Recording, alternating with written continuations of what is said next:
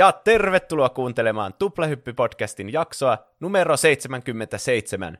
Minä olen juontajanne Juuso, ja kuten aina, minulla on seurassani, seurassani täällä Pene. Hei vaan kaikille. Sekä Roope. Hei hei. Tämä on jälleen kerran Triple-hyppy-podcasti, joka on nyt meidän normaali tapamme kai tehdä näitä podcasteja. Ja myös toinen etäjakso. Mm, kyllä. Vieläkin Näin ollaan on. tämän viruksen vallassa. Tai siis me ei niin. olla niin sen vallassa, mutta koko maailma on. Niin. Viime kerralla ei tullut mitään pahempia ongelmia mun mm. mielestä, niin jatketaan tällä linjalla. Se on kyllä totta. Ainoa oli vaan, me...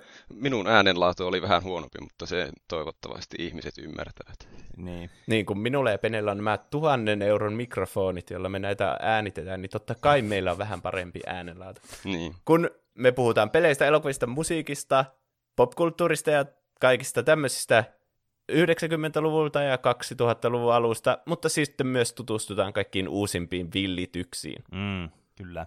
Tänään meillä on, kuten aina, luvassa kaksi aihetta. Eli tauon jälkeen on äh, Roopen ensimmäinen sooloaihe. Mm, kyllä, jännittävää. Joka on vielä meille vähän mysteeri. Varmaan liittyy jotenkin salkkareihin. Ainakin jossain määrin. Mä yritän pitää sitä vielä yllätyksenä. Okei, okay. Jännittävää. Mutta sitten aloitetaan Penen aiheesta. Kyllä. Ja me puhutaan nyt vähän tämmöistä popkulttuuri-ilmiöstä, joka liittyy itse asiassa musiikkiin, elokuviin ja peleihin. Eli Aha, oli itse asiassa aika hyvä, hyvä aihevalinta siinä mielessä. Kun puhutaan piratismista tälleen niin kuin ilmiönä. Melkoinen kyllä kuuma puheenaihe. Mm, Vähän kyllä. semmoinen, uskaltaako sitä koskea? Tss, tosi niin, on kyllä. Riskialtista. Näin, fobba tulee ovelle, kun aletaan puhumaan piratismista. Mutta niin. aloitetaan ihan tämmöisistä basikeista, koska musta tuntuu, että piratismi on nykyään ehkä jotenkin alkaa tuntumaan vähän semmoiselta hämärältä ja semmoiselta, tiedätkö, että se on jäänyt vähän niin kuin tuonne unholaa ehkä aika monelta. Varmaan niin, kaiken striimaamisen ja semmoisten helpottumisen takia. Niin, siis nimenomaan just sen takia, että kun kaikki on niin helppoa nykyään. Mutta niin, ei palata siihen vähän myöhemmin kuitenkin. Koska äh, aloitetaan siitä, että niinku, tämmöistä isoista niinku, vaiheista piratismissa ja muutenkin vähän silleen niinku, tämmöistä taustatarinaa ja tämmöistä historiointsia, että tässä on vähän tämmöinen informatiivinen jakso myös semmoisille, jotka ei tiedä ihan tämmöistä piratin, pir, äh, piratismin historiasta, saatika sitten tämmöistä vanhoista jutuista, jotka tuo varmasti nostalgian väreitä monelle, kun niistä aletaan puhumaan. Tästähän Mut, tulee tosi kiinnostavaa. Jännittävää. Mm. Kyllä.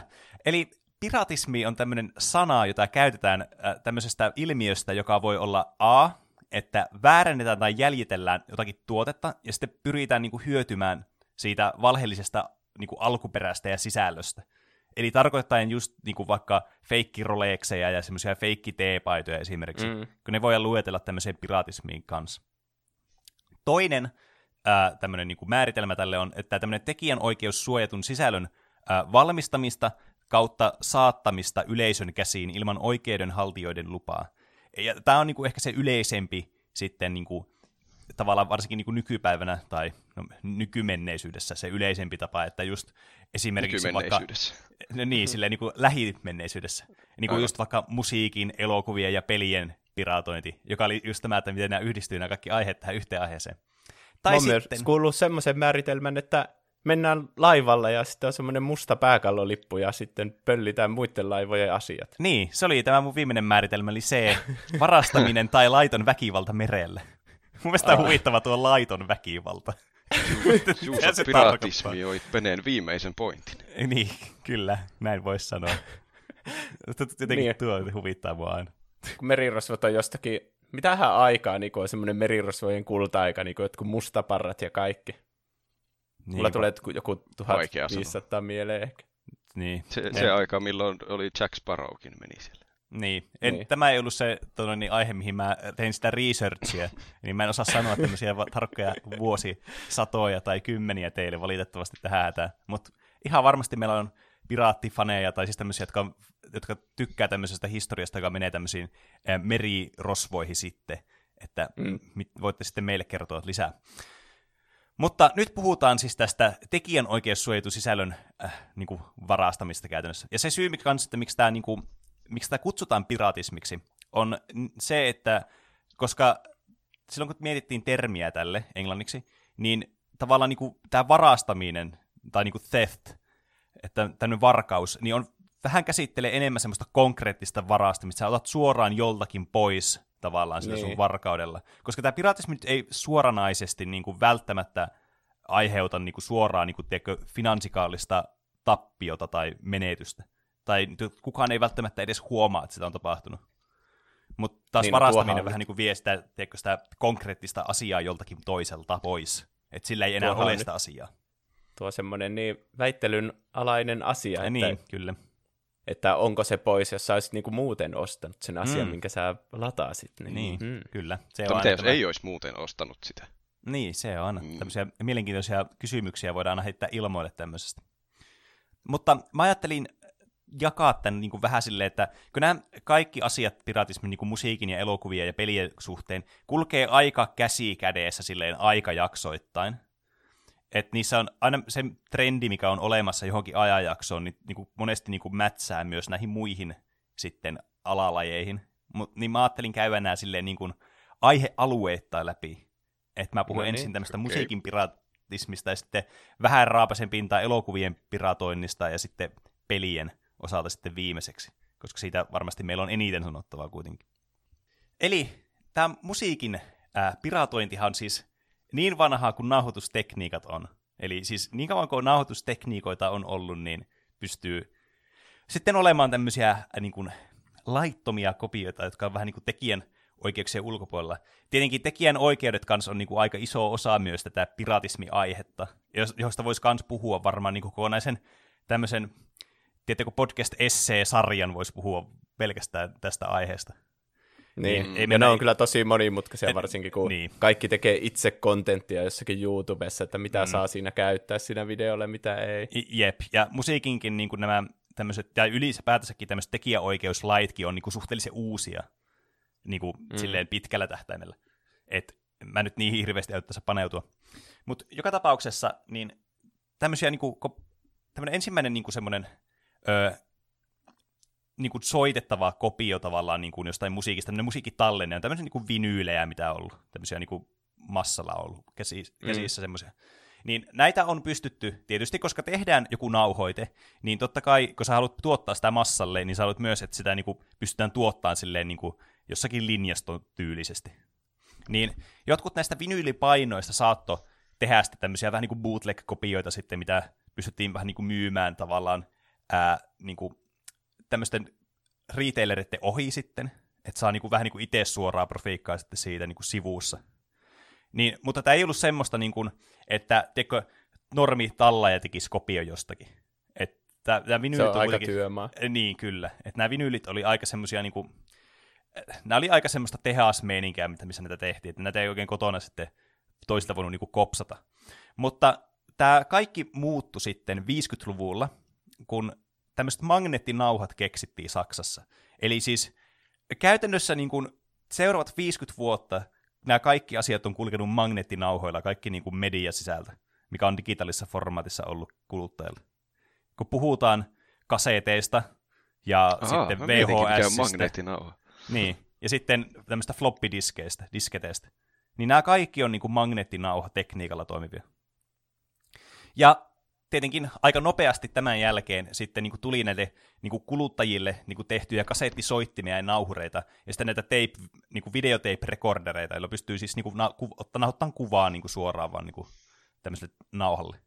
Ja mm. 60-70-luvullahan nämä sitten oikein yleistyi tosi paljon, kun tuli tämä compact-kasetti, eli teette varmasti tämä Philipsin C-kasetti, joka on siis tämmöinen niin, kuin, niin semmoinen, kun sanotaan, sanotaan, että kasetti, niin tämä on niinku se, mikä sulle tulee mieleen, tämä compact-kasetti aina ekaan. Niin tämä oli niinku se juttu sitten, mikä sitten tosi paljon yleisti tämmöistä niinku piratismia. Mulla ja... oli varmana pienenä semmoinen C-kasettisoitin, jossa oli semmoinen kahva siinä päällä, että sitä pystyy kuljetella mm. kaikkialla – ja sitten siihen sai vielä jonkun lapsellisen mikrofoninkin kiinni, jolla voi äänittää sinne omaa kasettiin jotain. Lapsellisen mikrofonin? Se on, vähän tulee mieleen Siis se... semmoinen lasten niinku, semmoinen soitin. Jaa. Siis tarkoitatko se semmoista, mitä niinku, tuossa niin Toy Storyssa on se yksi lelu? Joo, varmaan just vähän niinku semmoinen. Mm, jep. Et jos, jos lapsellakin on tämmöinen, äh, niin kuin kasettisoitin tai tuommoinen lapsellinen kasettisoitin tai joku Sony Walkmani tai vastaava, niin voitte kuvitella sitten, että kuin, niin kuin yleisessä jaossa nämä on sitten ollut ja mahdollisuus niin kuin saada käsiin tämmöinen. Niin. Ja se kanssa tietenkin lisäsi tätä, että kun autoissa on monesti alkoi sitten olemaan sille niin kuin standardina tämmöinen kasettisoitin mukaan. Ja nämä soittimet oli sitten semmoisia, että niillä pystyi niin kuin, nauhoittamaan myös. Että ne ei ollut pelkästään niin kuin, kuuntelua varten, että sä kuuntelet kasettia, vaan sä pystyt nauhoittamaan tyhjälle kasetille sisältöä. Niin tämä oli niin kuin, sitten se, että alettiin kyllä sitten paljon niin kuin, tekemään tämmöisiä bootleg-kasetteja sitten. Niin radiosta vaikka nämä äänittämään mm. sitten, jos tulee se lempibiisi siellä. Niin, jep. Pystyy tekemään näitä mixtapeja sitten, mihin laitettiin mm. ne kaikki lempparibiisit sitten soimaan. Se on hirveä homma varmaan ajoittaa täydellisesti se mm. biisin. Jep. Eikö se ollut joku, jone, jo, jonet, jotkut on tuskaillut, että, että kun ne radiojuontajat sitten alkaa puhumaan siihen biisin päälle, mm, kun nauhoittaa kyllä. jotakin mahtavaa biisiä. Jep, tähän se on. Tietenkin jotkut soittimet oli sitten semmoisia, että niissä pystyi niin kuin, niissä oli kaksi kasettipaikkaa sitten. Että Et, pystyi niin suoraan kopioimaan toista siis, toista. No, käytännössä niin. Hmm. Mutta niin kuin, tälleen yksittäisihmisen käytössä, niin ei tästä nyt voi hirveästi niin kuin, puhua silleen piratismista, koska sä niin kuin, nauhoitat vähän niin kuin vaan itselle sitä, että et sä niin kuin mene myymään sitä kenellekään sitä sisältöä. Niin. Että mm. kuitenkin oli semmoista aika niin kuin yksittäisihmisten hommaa, eikä tämmöistä hirveätä tehtailua, joskin kuten voitte kuvitella, niin tämä tietysti oli semmoista tehtailua myös niin kuin sitten sillä toisella skaalalla sitten. Et niiden yksityisihmisten lisäksi sitten oli tämmöisiä, jotka halus nimenomaan profiittia näistä niin kuin äänitteistä sitten tekemällä niitä feikkikasetteja ja myymällä niitä sitten vaikka jossakin kadun varrella tai tiedätkö, ovelta ovelle periaatteella tai jossakin pikku niin kuin myyntipaikoissa sitten Luulisin, että se äänenlaatu kärsii aika paljon siinä kopioinnissa. Mm, niin, ja kyllähän se tekeekin tietysti, että se äänenlaatu on parempi tämmöisessä originaalissa kuin sitten tämmöisessä äänitteessä, joka sä ottanut valmista äänitteestä. Et näissä se niin kun, tavallaan piratismihinta myös sitten oli siinä, että sä maksat sitä äänenlaadusta oikeasti. Että niin, sä niin kuin menetät mä, sillä tasolla sitten. Mä en muista kyllä yhtään, minkälainen äänenlaatu näissä C-kaseteissa oli mm. niin kuin alun perinkä. Mä kuuntelin lähinnä jotain Miina ja Manu, semmoisia äänikirjoja. Mm. Ja sitten kuitenkin sekin on tavallaan semmoinen asia, että huomaako normi käyttäjä sitä sitten? Niin todennäköisesti vastaus, että ei, koska niin. aika harvat on semmoisia hifistelijöitä, varsinkaan tuohon aikaan niin kuin tämmöisillä kaseteilla hifistely, koska kasetithan oli semmoista niin kuin massameininkiä. Sitten jos halusi hifistellä, niin sitten sulla oli eri, niin kuin, eri tavarat sitten sitä varten. Oliko vinyylit silloinkin jo hifistelyä? Nythän ne ainakin on hifistelyä. Niin, en osaa sanoa. Kun tämä aihe on myös siitä jännä, että kun tämä kuitenkin myös niinku extendaa niinku myös meidän tavallaan ajan taakse. Et vaikka niin. mekin tiedetään näistä vinyyleistä ja C-kaseteista ja ollaan niitä kuunneltukin, niin nämä ei ole kuitenkaan semmoista, että nämä, ne olisi tullut silloin, kun itse oli tiedätkö, nuori tai lapsi. Mm. Että tämä menee vähän niin kuin sen meidän ajan niin kuin eelle sitten vielä kuitenkin. 80-luvulla sitten alkoi tulee näitä CD-tä, eli tämmöisiä compact-diskejä sitten, jotka oli ensin siis tosiaan niin kuin vaan audiolle tarkoitettu, että sä voit kuunnella audiota näille. Että nämä ei aluksi ollut semmosia, että sä niin kuin, nykypäivänä sä niin kuin, laitat sinne dataa sisälle, tämmöisiä CD-romeja, vaan nämä tuli sitten niin kuin myöhemmin nämä CD-romit sitten, jotka oli tarkoitettu nimenomaan sille, että sä laitat sinne jotakin dataa sisälle. Hmm. Ja tämä alkoi yleistymään, tämä niin CD, tavallaan niin kuin soittimien yleistyttyä, ja sitten nimenomaan niin kuin digitaalisten ääniformaattien ylistetty, joka tuli sitten 90-luvun niin kuin tällä myöhemmällä puoliskolla sitten. Eli tämä MP3-formaatti, jonka varmasti kaikki tietää. Niin tämä oli niin kuin semmoinen käännekohta sitten myös niin kuin ainakin osalti, koska nyt tämä, tämä niin kuin digitaalisessa muodossa oleva kappale on aina samanlaatuinen riippumatta siitä, että tavallaan kopioiko sen kuinka monta kertaa. Niin. Et vaikka mm. tietenkin niin kuin nämä sitten nämä, tuli nämä CD, niin kuin CDR ja CDRV, jotka on siis näitä niin kuin write ja rewriteja, joilla sä voit niin kuin kirjoittaa dataa sitten sisälle.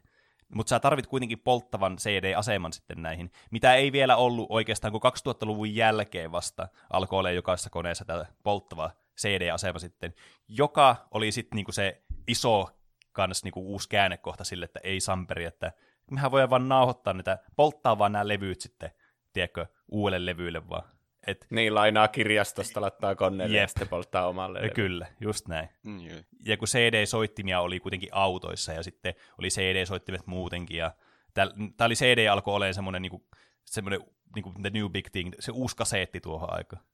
Niin, niin nämä sitten tietysti räjähti suosioon, sitten tämmöiset poltetut CD sitten, joihin tuli kaikkea sitten näitä mixtapeja ja muita, ja sitten just näitä kopioita jotenkin toisten levyistä, että sä lainat jostakin levyjä ja sitten kopioit, poltat vaan itselle sitten se. Tai mm. kuten 90-luvun loppupuolella tuli, niin varmasti niin kuin semmoinen isoin name droppi tämmöisessä piraatismin historiassa, niin on Napster, joka tuli vuonna 1999 joka on siis tämmöinen niin kuin ensimmäinen moderni tavallaan piratismin muoto sitten musiikilla. Se on se, jonka Justin Timberlake on keksinyt. Mä puhun Ai, Social joo. Networkista, siinä se hahmo oli se Napsterin mm. luoja.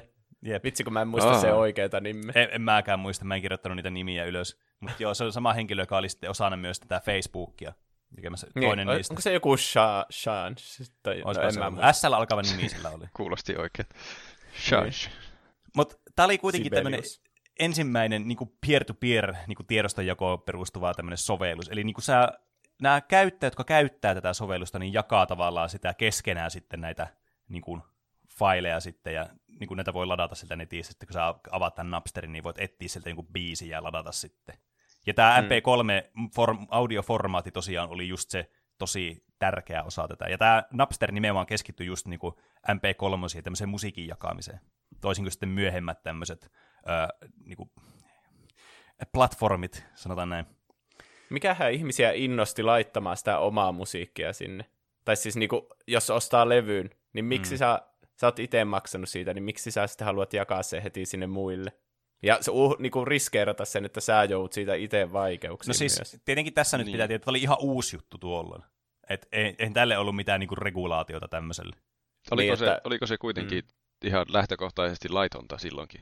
Ei, ei lähtökohtaisesti. Siis tää, niinku, ei, äh, niinku, nämä platformithan ei suoranaisesti ole niinku, itsessään niinku, laittomia, niinku nykypäivänäkään. Mutta niin. tavallaan se niiden käyttötarkoitus on aika niinku, hämärällä alueella tietysti. Et siis, äh, onhan tämä vähän tämmöinen shady niinku, shitti, niin kuin sä alat miettiä, että eihän tämä nyt ole mitään semmoista, niinku, että no eihän tässä mitään, tämä on ihan täysin laillista kikkailuun. Mm. Mutta mitä mä veikkaan, että tässä tapahtui tässä alussa, just se, että tavallaan, tiedätkö, että jos sä haluat kaverille vaikka jakaa jonkun biisin tai jotain muuta, niin sitten niitä alkaa tulee, tiedätkö, kiertää pikkuhiljaa siellä. Et koko ajan niin. tulee enemmän ja enemmän ja kaverit jakaa toisille ja sitten yhtäkkiä alkaa ihmiset jakaa toisille, jotka niinku, tiedätkö, ei tunne toisia ja sitten sieltä se niinku yleistyy sitten tämä Napsterin käyttö. Ja sitten iso juttu kanssa, mitä tälle kävi, mistä monet on varmasti kuullut, niin on tämä, kun Metallica haastoi Napsterin oikeuteen. Olette kuullut tästä tarinasta? En Jotenkin hämärästi ainakaan. kuulostaa tutulta.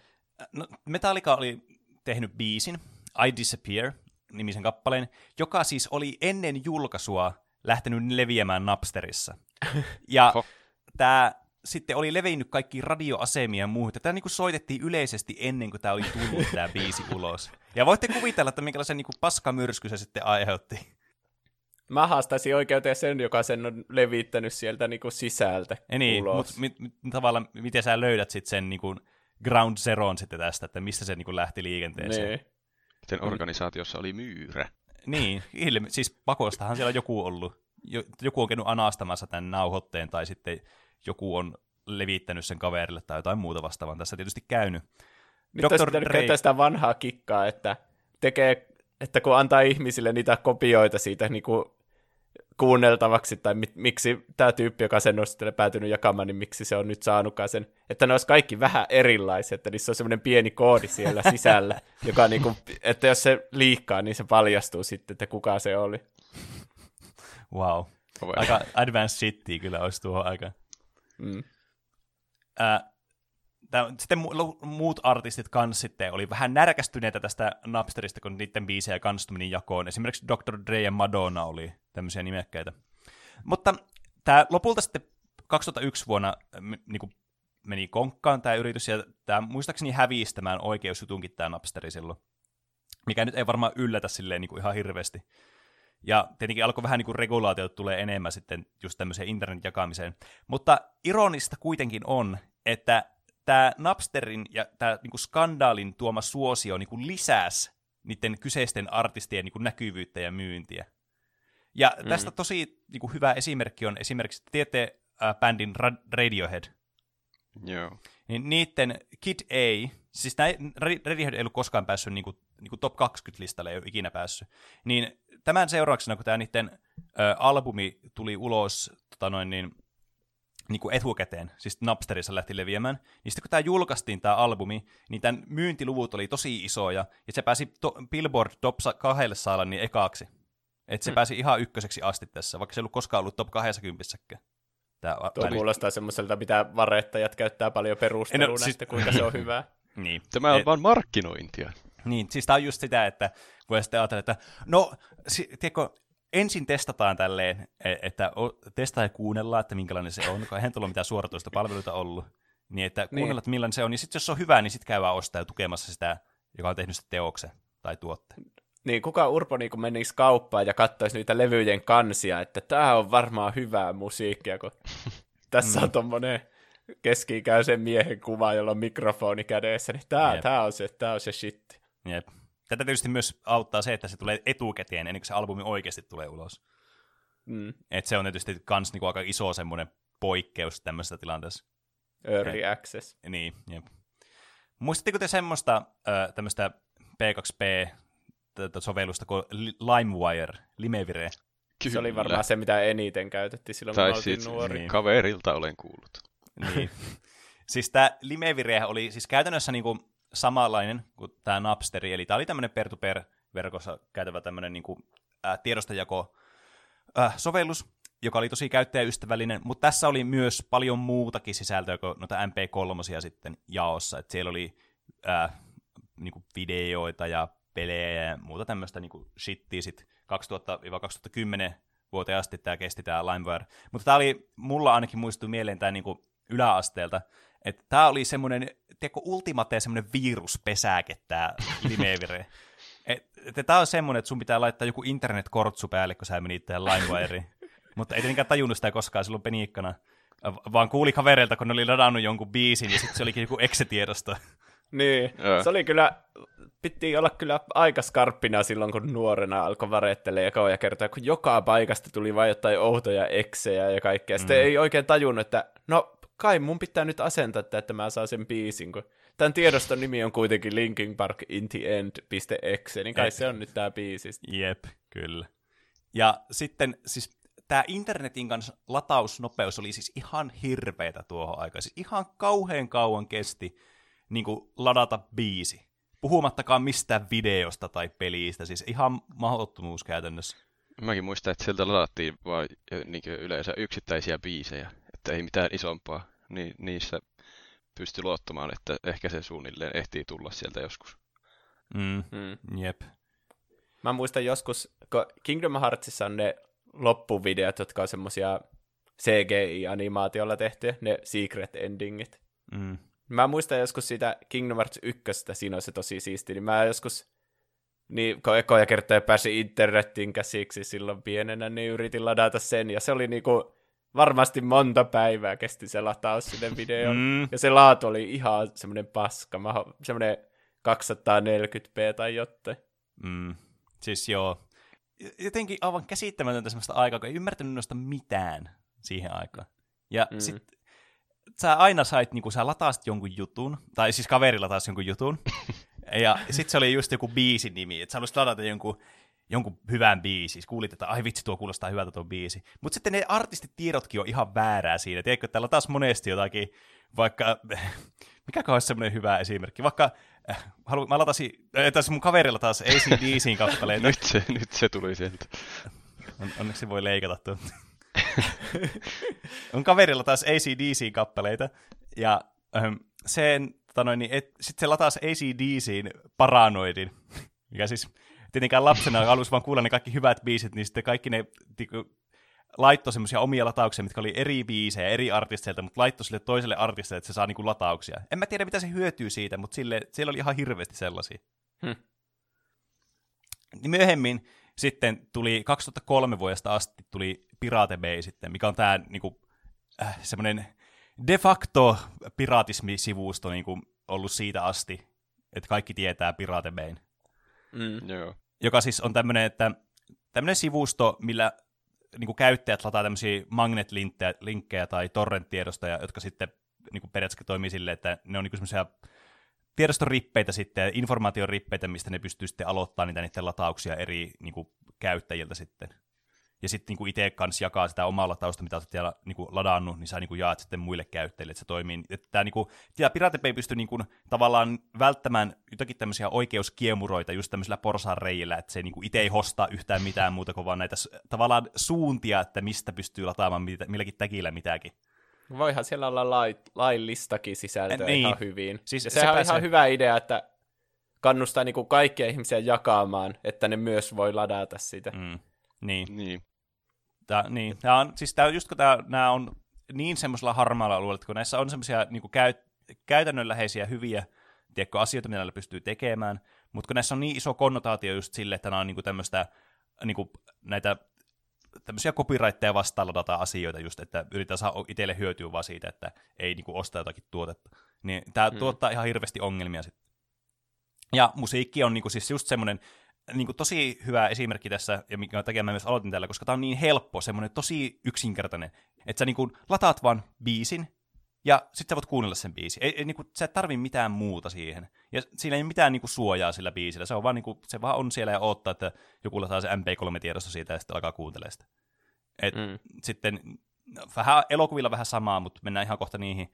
Mutta peleillä sitten on vielä niin kuin, isompi sitten tavallaan semmoinen... Ää, semmoinen suoja kuitenkin olemassa sitten, mitä ne voi sitten käyttää tavallaan tätä piratismia vastaan. Mutta siitäkin vielä kotvasen kuluttua, ei vihaa vielä. Siirrytään elokuvien pariin tässä aihekategoriassa. Öö, mm. Ja tässä tulee taas tätä flashbackia, koska me vähän niin kuin sivuutaan kuitenkin näitä samoja aiheita.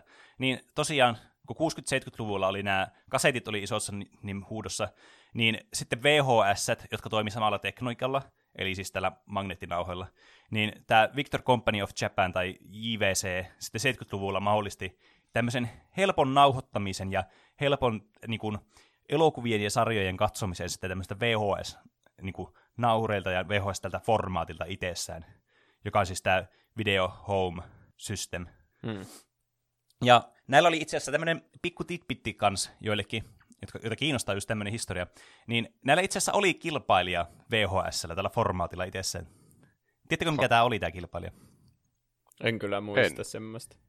Tämä oli toinen japanilainen yritys, kuin Sonin tämmöinen val- valmistama Betamax. Joka siis... Aa, nimi, tuo kuulostaa, nimi kuulostaa tutulta. Mm.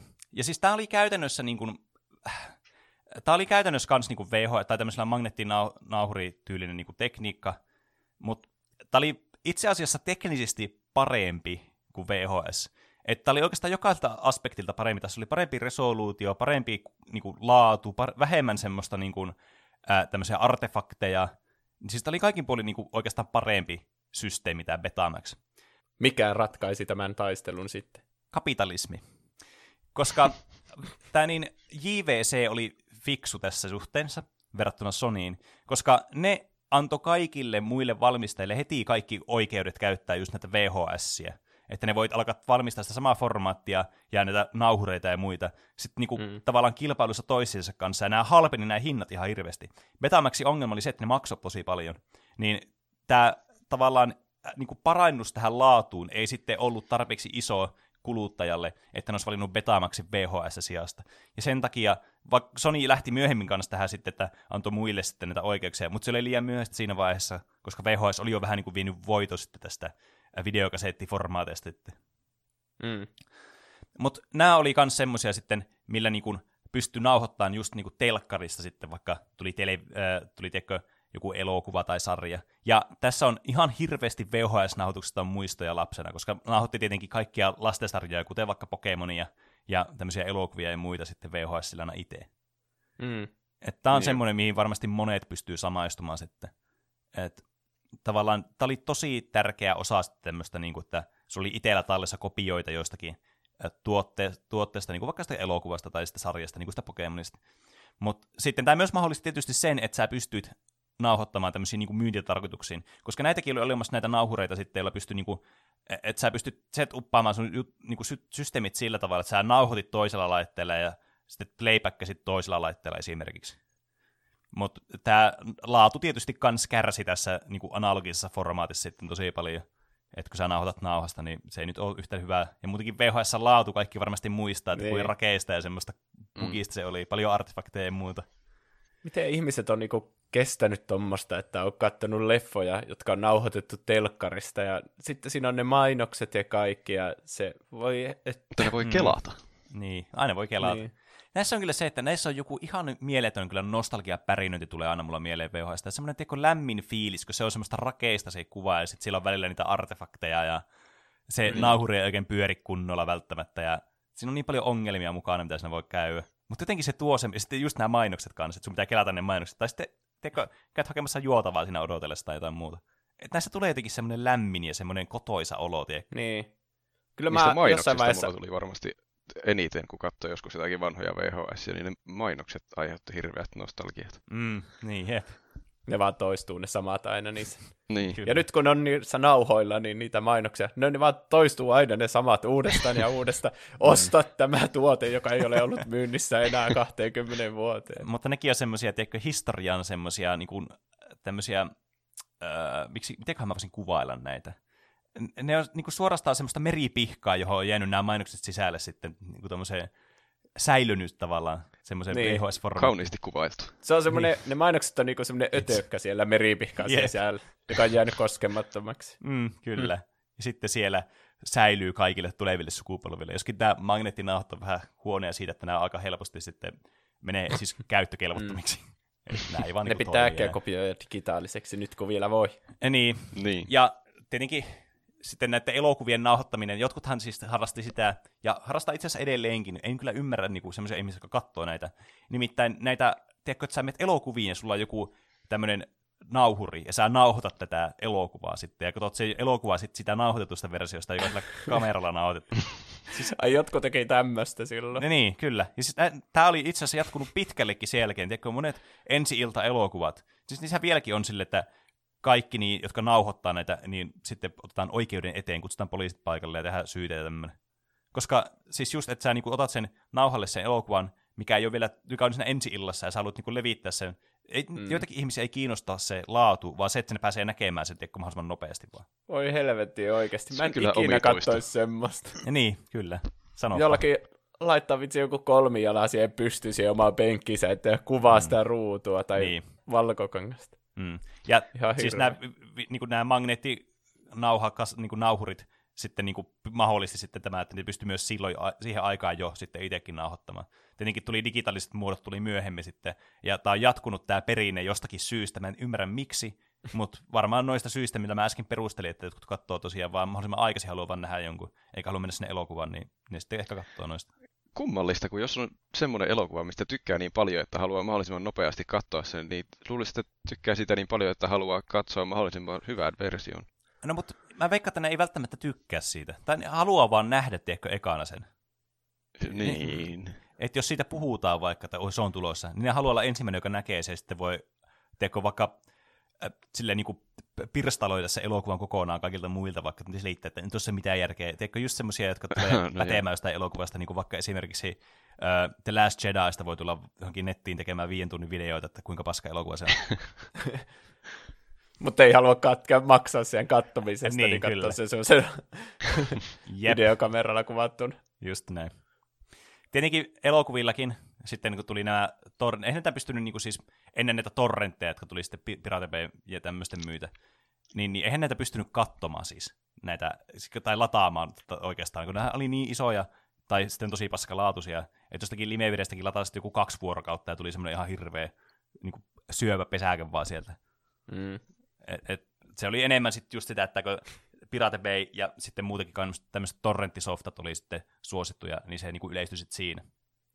Niin elokuvien niin kuin piratointi sitten kanssa siinä sitten oli tämän tavallaan niin kuin vain muutaman klikkauksen päässä.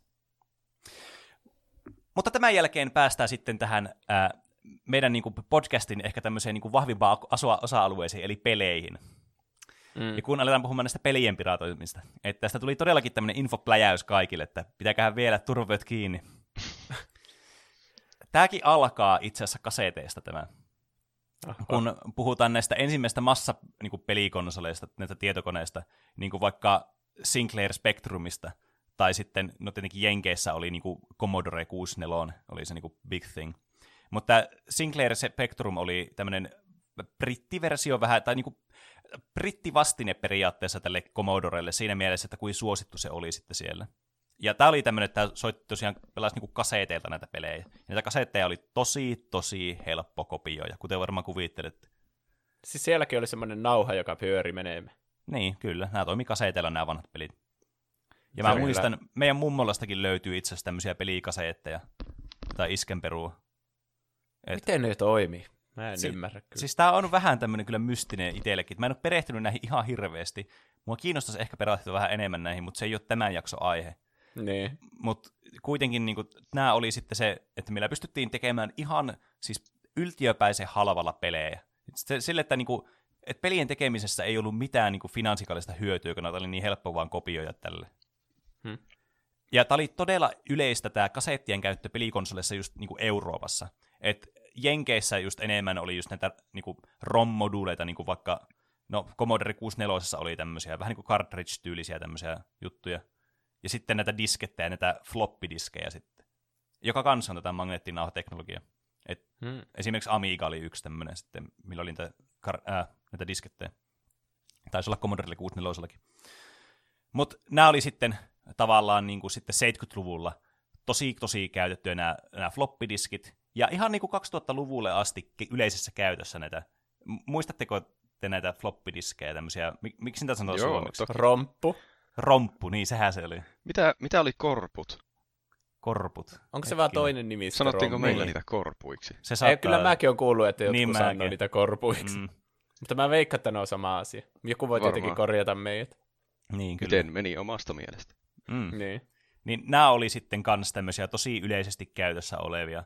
Että nämä oli just näitä kolme, kolme ja puolen tuuma, tämmöisiä aika pieniä nämä. Ja sitten näissä ei tosiaan paljon ollut tilaa, että näin ihan hirveästi saanut laitettua tavaraa sisälle. Mutta toisaalta taas ne pelit, joita näille oli näille konsoleille, oli tosi pieni kokoisia. Että nyt oli helppo kopioida sitten näille rompuille suoraan, koska ei näissä ollut mitään semmoista niinku suojausta tämmöiselle piratismille. Et mm. Ne vaan oli ja toivottiin, että ne myy ja sitten, että muut ei kopioi niitä. Ja sitten, niin siinäpä se sitten käytännössä oli. Et ainut tavallaan niin kuin pelastava sitten faktori oli oikeastaan niin kuin, siis konsolit, jotka käytti just näitä cartridgeja, niin kuin vaikka Nintendo esimerkiksi. Että niin kuin, siis näitä oli niin kallista kopioja, että siinä ei ollut mitään pointtia niin kuin tehdä näitä kopioita. Joten niin, siellä on pir- kokonainen piirilevy siellä cartridgein niin. sisällä, että Jep. niitä ei pysty oikein kaupasta vaan ostamaan semmoista piirilevyä. Ja Musta niin. tuntuu, että ne on myös vähän erilaisia, mm. saattaa olla joka pelille. Joo, ja sitten just, että kun kaikilla näillä niin kuin konsolipelivalmistajilla, tai konsolivalmistajilla oli niin kuin erilaiset kuitenkin tyylit kanssa, että Seikalla oli omanlaiset ja Nintendolla omanlaisilla, Atarilla omat, niin tavallaan just, että ei niitä mitään järkeä alkaa tälleen niin kuin valmistamaan sille järkevässä mittasuhteessa, että ne saisi jotakin profiittia. Niin nämä säilyi sitten just tämmöiseltä niin kuin piratismilta, ja tuli nämä pelihelmet sitten, mitä mekin muistellaan täällä monesti, niin kuin vaikka Mariot ja Zelda ja niin kuin Metroidit ja muut. Et nämä on sitten niin kuin välttynyt tältä tuomiolta sitten. Mm. Tietenkin kaikki muuttuu, kuten tekniikka muuttuu, niin kaikki muuttui sitten, kun CD-ROM-valtio hyökkäsi 90-luvulla. Uusi standardi, ja tämä on ihan sama, sama keissi taas uudelleen. Eli kun oli näitä CD-romeja, niin näitä oli niin paljon helpompi tuottaa niin halvalla, että sitten alkoi tämä pleikkari-piratismi-buumi, mm. joka siis yeah. Ah, siis tämä on Pleikkari ykkönen on eka, mitä mä ainakin muistan, niin, mm. että ihmiset niitä poltettuja levyjä pelasivat Ja siis tämä ei ollut mikään pikkujuttu, sillä mä muistan, että tämä oli melkein poikkeukset, että sanoisin, että, että ihmisillä oli pleikkaripelejä, niin suuri osa peleistä oli aina piraatteja. Eikö siinä pitänyt olla joku modaus siinä konsolissa, kun mä en kyllä. ainakaan ole ikinä tehnyt sitä, mutta kyllä aika monet sitä oli tehnyt. Mm, kyllä. Joo, tämä Pleikkari ykkösen tämä mod-chippi. Ja sitten se, että näihin, näihin PC-siin tuli tosiaan näitä CD-ROM-purnereita, että pystyi niinku burnaamaan näitä levyjä. Eli siis polttaa niinku, kopioimaan siis käytännössä levyjä. Muistatteko mm. te niitä, tämä ei liity kyllä tähän nyt kovin paljon, mutta niitä CD-levyjä, mutta ne oli niitä pieniä, mitkä Joo. meni niin siihen keskiosaan siinä asemassa. Mitä kyllä. ne oli? Ne oli semmoisia... vähän pienempiä, pienempi muisti niissä vaan. Niin, mini cd tai sitten myöhemmin mini DVDtä, niin kuin vaikka esimerkiksi Nintendo Gamecubella oli näitä mini DVDtä. Ainakin joku murapakettipelit tuli muistaakseni Joo, niin oli. Ai Mutta niistä on oma aiheensa meille. Mm, kyllä. Tietenkin näitä on vaikeampi kopsata, näitä pikkusia levyjä, mutta toisaalta tässä nyt ehkä ongelma oli se, että toisin kuin Gamecubella, missä nämä niin kuin, piti olla tämmöisiä pieniä nämä levyt, niin se itsessään jo vähän niin kuin vei sitä, että se äh, piratismi ei ollut niin helppoa tavallaan sitten muidenkin aspektien lisäksi, koska tämä oli enkryptattu konsoli myös hyvin, tai nämä CD-levyt näissä DVD. Mm. Niin, mutta tämä pleikkari oli semmoinen, että näitä pelejä, siis jumalauta, että näitä pelejä oli paljon, näitä poltettuja pelejä. Ja mä muistan, meillä oli modattu pleikkari, jostakin saatu. Ja tota noin, niin, näitä pelejä, ihan jumalaton läjää. Se, tiedätte sen tota noin, niin, kun oli aina tähän aikaan hirveästi semmoisia kansioita, missä oli niitä CD, semmoisia tiloja, mihin pystyi laittamaan CD sisälle, ja sä pystyt sitä kansiota läpi. Mm. Yeah. Niin, siis mulla oli näitä pelejä ihan hirveästi tämmöisessä kansiossa. Ja mm. näistä tulee tietysti ne niin kuin nostalgimiset muistot sitten monesta näistä pelistä, just että kun oli niin tavallaan pysty pelaamaan paljon pelejä, kun ei tarvinnut ostaa niitä kalleimpia aina, niin niitä löytyy aina sitten jostakin kaverilta tai mistä ikinä niitä löytykään, niin se oli kyllä jotakin semmoista pelaamiseen kyllä lapsuuden kulta-aikaa, että sai pelattua paljon erilaisia pelejä silloin. Oliko se mm. pleikkarilla jotenkin helpompaa kopioida niitä, kun en mä muista, että kun meillä oli Xbox, niin en muista, mm. että olisi ollut yhtään kopioitua peliä. No siis, kyllä näitä oli myöhemmilläkin konsoleille, kun alkoi käyttää näitä DVDtä, sitten sitä myöhemmin sitten Blu-rayta. Mutta nämä on niinku just, että tavallaan näissä eri konsoleissa on erilaiset systeemit ja erilaiset tavat tuottaa näitä niinku pelejä, niin ne voi sitten vaikuttaa myös siihen, kuinka vaikeita niitä on esimerkiksi polttaa. Et mainittakoon vaikka just tuo GameCube, mistä mä puhuin, millä oli niitä mini-DVDtä. No ensinnäkin se, että nämä, nämä levyt oli tämmöisiä pieniä, niin se on jo yksi tämmöinen tavallaan niin kuin pieni tavallaan este semmoiset, jotka haluaa nopeasti massalavaa läsäyttää niitä tiedätkö, pelejä tiskiin. Pitää alkaa leikkaamaan sieltä se uloin reuna pois sitä levystä. Ja näissä oli kans näissä Gamecubeissa oli semmoisia niin pieniä tämmöisiä tässä levy alkupäässä semmoisia partitioneita, mitkä pitää olla just eksaktilla kohdalla niin kuin luetaan tätä levyä, että niin kuin havaitsee, koska pystyykö edes lukemaan sitä levyä. Että tämä oli tosi niin kuin paljon tehty niin kuin teknisiä piirteitä näihin, että jos estettäisiin sitä, että näitä ei pysty piratoimaan sitten näitä. Et, yritettiin niin kuin välttää just sitä. Että nämä eri konsolit teki tämmöisiä, niillä oli erilaisia systeemeitä, mitä ne sitten teki, että ne yritti estää sitä, että näitä piratismi niin kuin pelejä sitten oli vaikea tuottaa tai vaikea pelata. Pleikkari Mulla kolmonen Pleik- oli toinen vaikka esimerkki tämmöistä konsolista. Mulla on Pleikka kakkoselle semmoinen koukku, jolla niinku eka käytetään semmoista yhtä levyä siellä sisällä, ja sitten siitä painetaan jotain, että vaihda levy, ja sitten se otetaan se, kun siinä on se telakka, joka tulee siltä ulos siltä Pleikka mm. kakkosta, siitä ejektistä, niin se mm. vetää semmoisella koukulla, että se konsoli tiedä, että vaihtaa sen levyn, laittaa takaisin, niin sitten se alkaa pyörittää. En siis tietenkään varetettuihin peleihin käyttänyt kuin importteihin Japanista. Niin, siis se oli kans äh, semmoinen yksi niin kuin, tavallaan syy esimerkiksi vaikka just Pleikkarille, niin kuin Pleikka ykkösellekin, että miksi oli vaikka modchippi, koska nämä oli region locked nämä pelit, että niitä ei voinut pelata, niin. vaikka japanilaisia pelejä ei pystynyt pelaamaan vaikka palkonsolilla. Eh, niin, niin sitten näissä oli tämä, poistettiin täällä modichipillä tämä restrictioni, jonka jälkeen tämä peli, kun tämä lukee aluksi tämän, että mistä, mikä tämä niinku, tää on tämä tämän regionit, että tällä. Kun nämä on valmistettu nämä Pleikkari ykkösen levyt vaikka esimerkiksi silleen, niinku, erikoisella tekniikalla, että nämä, niinku, nämä, kun nämä poltetaan tämä informaatio näihin levyihin semmoisena vähän niin kuin uriina, vähän niin kuin vinyylei, niin sitten mm. näissä on semmoista pientä semmoista niin kuin, semmoista pientä huojuntaa sitten, joka pystytään tulkitsemaan sitten tässä pelin käynnistäessä, että mistä niin kuin maasta se, tai niin kuin mistä regionista tämä on tämä peli lähtöisin. Niin tätä käytetään sitten siitä, että jos sä pistät sinne tämän niin kuin valheellisen tai tämän niin kuin modchipin, niin sitten se antaa tavallaan aina sitten sille pleikkarille sen tiedon sit siitä, kun se kysyy sitä, että mistä maasta tämä on tämä peli. Niin Aivan. Okay. Se kysyy, että sitten se antaa sille tiedon siitä, vaikka se olisikin jostakin muualta. Ja sitten nämä myös toimii nämä poltetut pelit sitten vähän samalla tavalla, että tämä huijaa tämä modichippi sitten tätä konsolia itse. Pleikkari 3 käytti sitten myöhemmin sitten vaikka tämmöistä, että niiden tämä Cell CPU-prosessointi oli niin monimutkainen systeemi, että se aiheutti niin pelien kehittäjillekin paineaisia. niin sitten monesti näiden pelien kräkkääminen saattoi sitten olla vähän työlämpää.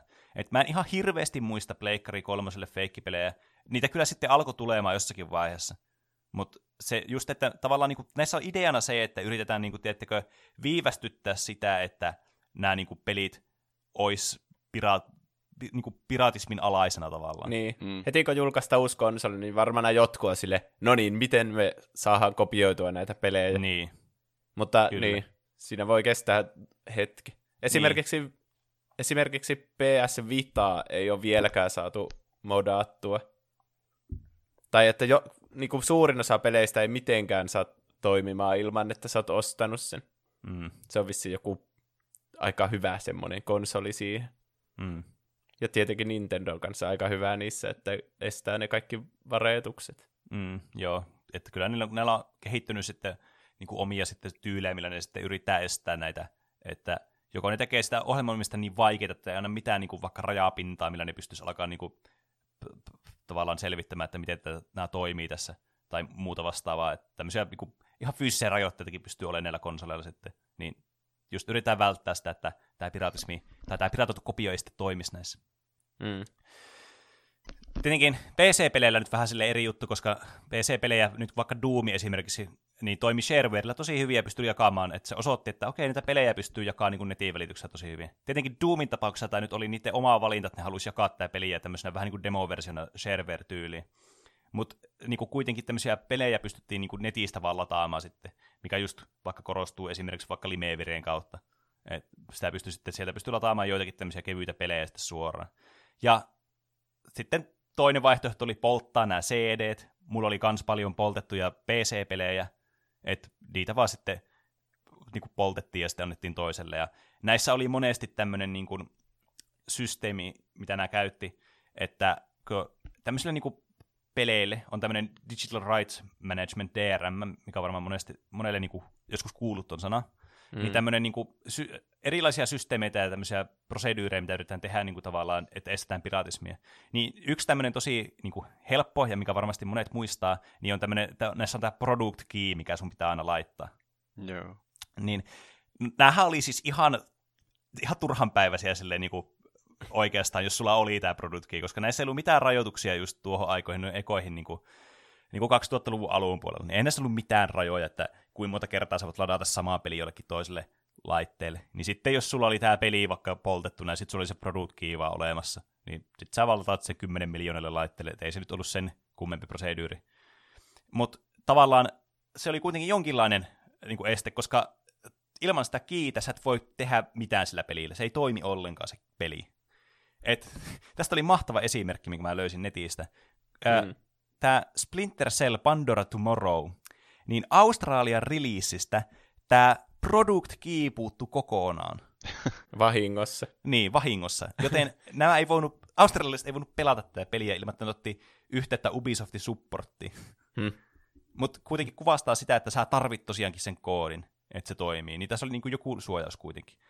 Tietenkin ihmiset, jotka on tosi niin kuin, kiinnostuneita just näistä suojauksista ja haluaa tietää niistä lisää ja opettelee ja tekee niin kuin, tämmöisiä esimerkiksi keygenejä vaikka, niin nehän pystyy pääsee eroon sitten näistä, että sä generoit tämmöisen oman keygenin sitten ja jonkun crackin, millä se sitten niin kuin, tavallaan bypassaa kaikki tämmöiset niin kuin, niin kuin tarkistukset sitten tälle, että onko sulla jotain oikeita niin kuin, lisenssiä tälle pelille vai ei. Sitten. Ja nämä keygenit oli myös semmoisia, mitä muistan niin lapsuudesta, että nämä oli aina hauskoja, kun näissä oli aina joku semmoinen hieno visuaalinen elementti mukana, ja sitten niissä kuului joku chiptuneen musiikki aina taustalla, ja ne oli jotenkin tämmöisiä niinku nostalgiapäräyksiä aiheuttavia kyllä nämä kiigenit. Mä jotenkin hämmennyin niistä aina. Mä en, mm. Se on niin outoa, että ne toimii. Niin, jep. Ko- niin, no koska siinähän on joku semmoinen kaavi, kaava, jonka mukaan se laskee, että onko se oikein se sun koodi vai ei. Mm. Se vaan tietää sen, mikä se kaava on. Niin, siis Koska hyvin ei mystistä sitä... sitten. Niin. Mm. Mutta semmoisissa tilanteissa ei ole sitä, että se varmistaisi mitenkään netistä, että mm. sä et ole käyttänyt sitä samaa. Niin. Ja tästä syystä pelit siirtyy tämmöiseen online-verifikaatioon. Mm. Että just, että käytän tämmöisiä eri online-metodeja sitten, että sä vielä tarkistat vielä jostakin, jolta, jostakin databaseista vielä, että hei, että onko tämä olemassa tämmöinen key, ja sitten esimerkiksi ja sitten jos on, niin sitten ok. Tai just, että niinku, vaikka Steamissa linkkaat sun käyttäjän sinne ja tiedätkö, se itse palvelu hoitaa sun puolesta kaikki tämä verifikoinnit ja muut, että sä et, vois, niinku, sä et saa edes Steamiin laitettua mitään peliä niinku, tavallaan silleen piratoidusti tai niinku, suoraan ainakaan. Mm, niin, niin. niin tavallaan niin tämmöisiä alkoi tulee. Mutta nämä tietysti aiheutti osaa myös närää, ja EA tietysti oli niin kuin tässäkin edelläkävijänä just tässä närään aiheuttamisessa. Et monet näistä EAn niin kuin peleistä sitten, jotka käytti tämmöistä sekuromia, niin oli tämmöisiä ihan perseestä suorasta niin kuin käyttäjälle. Että tosi monesti aina kontroverseja nämä EA-pelit. Ja näistä varmaan isoin semmoinen esimerkki on Spore. Muistatteko Spore? Joo, mulla oli se. Minä en muista. En mä muista kyllä sen DRM-asioista mitään, mutta se oli ihan hassu pikkupeli. Joo, semmoinen, missä luodaan niin kuin omaa eliölaji. Tämmöinen ihan hauska peli. Tarkoitus pelata onlineissa. Mutta tämä, tämä systeemi, mikä tässä oli, on se, että jos sulla niin kymmenen päivän välein jatkuvasti pitää toistaa tämä autentikaatio netissä, sä voit, sä voit pistää tämän niin maksimissaan kolmelle eri tietokoneelle tämän pelin, myöhemmin ne lisää sitä viiteen, mutta kuitenkin sulla voi maksimissaan kolmessa olla tämä. Ja tärkeimpänä, tai yksi näistä niin isoimmista fuck youista, oli, että yksi online-käyttäjä per kopio tästä pelistä. Ja tämä oli siis käytännössä essentiaali tämä on, online-käyttäjä, niin että sä pystyit sitten pelaamaan sitä peliä silleen, niin kuin se oli tarkoitettu. Mm-hmm. Ja sitten muutenkin tämä Securom oli kokonaan piirrytetty tästä Eulasta, ja sitten tämä niin kone ei pystynyt edes löytämään tätä koko Securomia. Niin tämä sitten sai myös sitten syytteen tämmöisen, tämä niin koko spore tästä sitten. Tästä Aa. oikeastaan niin kuin iso, iso osa oli just tämä Eula-asia tässä. Ja sitten, että tosiaan että se on siellä piilossa jossain sun koneen syöveressä sitten, ja koko ajan siellä hurraa jotain. Mm, ne luuli olevansa ovelia, että kukaan mm. ei voisi huijata sitä, mutta samalla rikkoo varmasti jotain sääntöjä. Niin, ja sitten lopulta tietysti tämä nyt johtaa sitten siihen, että siirrytään tämmöiseen nykypäivänä vallitsevaan aika monessa pelissä, että sulla on jatkuva online-autentikaatio sille pelille. E, että tämä mm. peli on niinku koko ajan, net... sä et voi pelata tämä peli, jos et on netissä käytännössä. Joka on siis ihan todella vittumaista, suoraan niin.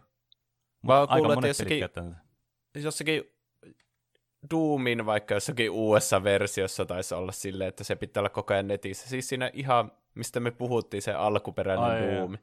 Niin semmoissakin joko että pitää kirjautua johonkin Bethesda-käyttäjälle ja pitää se yhteys, että voi pelata. Mm. Ja se on ihan älytöntä, että jos omistaa jonkun peliin, niin mm. silti mm. sun pitää koko ajan niinku todistaa, että sä, sulla on niin. oikeus pelata sitä sun omaa peliä. Jep. Joo. Ja varsinkin jos nettiyhteys pätkii, niin sitten se pelikin tietenkin lakkaa aina toimimasta. Mm, kyllä. Ja mm. nykyään kyllä piratismi niin kuin on vähentynyt, ainakin siis äh, lähipiiristä mä oon huomannut, että ihmisiä oikeasti niin, kuin niin paljon helpompaa vaan hommata laillisesti asiat. Mä ymmärrän niin kuin ennen vanhaa, oli tosi vaikea joitakin pelejä tai elokuvia tai musiikkia saada laillisesti jostakin. Se oli kunnon työmaa yrittää etsiä niitä. Mm. Mutta nykyään sun ei tarvitse ikinä ladata periaatteessa musiikkia, kun Spotify on olemassa. Elokuvat sä voit katsoa jostain Netflix tai muista suoratoista palvelusta. Ja pelit sä saat helposti vaikka PClle tai äh, konsoleille, vaan niiden omista storeista sitten, mitä on olemassa. Niin, mm. jos hinta on liian korkea, niin voi ottaa alennusta vaikka niin. vähän aikaa. Jep. Ja monet, monesta paikoista saa pelejä myös niinku ihan ilmaiseksi, vaikka PS Plusasta, että jos on semmoinen mm. budjetti. Että... Niin, tai kyllä. Steamista sielläkin on nyt jaossa ilmaisellakin jotain pelejä. Mm. Ei ole kyllä tullut pitkään pitkään aikaan edes houkutusta ladata mitään, mistä Jep. on niin, niin paljon. Ei, se, ole tarvetta. Mm. se on kääntynyt se kelkka, että se on helpompi nykyään laillisesti kuin laittomasti. Niin, Jep, niin kyllä. Se on varmaan se, ihmiset arvostaa sitä helppoutta siinä. Mm. Ennen vanhaa kaikki varmaan ajatteli, että haluaa vaan niinku varastaa ja piratoida sen, että säästää rahaa siinä, mutta niin. Se on monimutkaisempi asia. Kyllä. Niin. Mä haluaisin tähän loppuun vielä ottaa tämmöisiä hauskoja antipirasin metodeja, mitkä peli, mitä pelit on käyttänyt sen lisäksi, että näissä on nämä omat systeemit, niin mitä nämä pelin tekijät on sitten voinut niin kuin, tehdä lisäksi, että ne yrittää niin kuin, vähentää piratointia. Koska mm. tosiaan tärkeintä on siinä just se, että tämä pelin ekat, niin kuin, vaikka eka viikko tai ekat kaksi viikkoa on niin kuin ne tärkeimmät tälle pelille että ne saa myytyä niin kuin silloin mahdollisimman paljon. Niin jos ne voi vähän edes pitkittää tavallaan tätä niin kuin kräkkäämistä tälle pelille, niin se on niin kuin niille vörttiä silloin. Niin, niin, suuri osa myynnistä tulee niiden aikana. Mm, niin jos Juuso ja Roope, teillä tulee jotain mieleen, niin sanokaa ehdottomasti, mutta mä oon listannut viisi tämmöistä mun mielestä aika hauska. No niin. Okay. Esimerkki, esimerkki numero yksi. Äh, Batman Arkham Asylumissa. Äh, niin jos tämä on varetettu tämä sun versio, niin, niin tää pystyt pelaamaan tätä normaalisti tällä ekalla crackilla, mitä tästä pelistä on olemassa. Mutta sitten, sitten kohdassa, missä sun pitää niinku lähteä niinku gliderilla niinku glidaamaan, niin tämä Batman ei pysty tekemään sitä, vaan se hyppää kuolemaan myrkkykaasuun joka kerta. niin tämmöisellä tavalla sitten, nämä on hauskoja nämä metodit just sen takia, koska monet ihmiset sitten alkaa tekemään netissä kysymään, että onko teillä muilla tämmöistä ongelmaa tässä pelissä? Niin, ja sitten ne niinku itse bustaa itsensä siinä. Ää. Niin.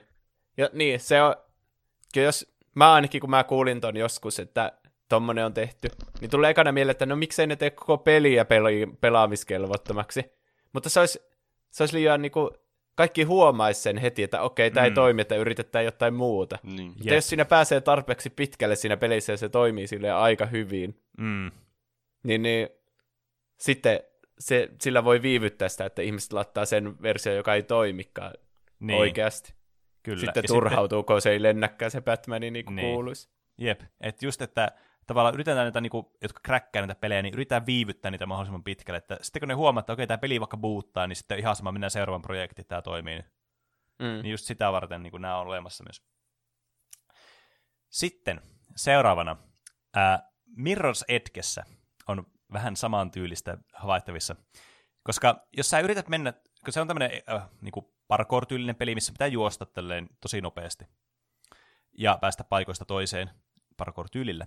Niin tässä on yksi tämmöinen kohta, että sä pääset tämmöiseen isoon ramppiin ja yrität juosta siihen. Sun tarkoituksena on pitää mahdollisimman hyvin sun momentumia yllä, mutta kun sä sitä ramppia, niin tää sun hahmo alkaa hidastumaan ja hidastumaan ja hidastumaan, kunnes se on semmoista kävelyvauhtia, jonka jälkeen tämä peli on niinku, sit voi päästä eteenpäin tässä pelissä ollenkaan, vaan sä hyppäät sun kuolemaan, jos sä yrität siitä. Liittyykö ne kaikki siihen, että jos on varettanut, niin hyppää kuolemaan? mä, huom- mä huomasin, että nämä kaksi liittyy. Niin on joku tuommoinen uhkaus sille varettajalle. Niin, niin. Sitten mennään GTA 4.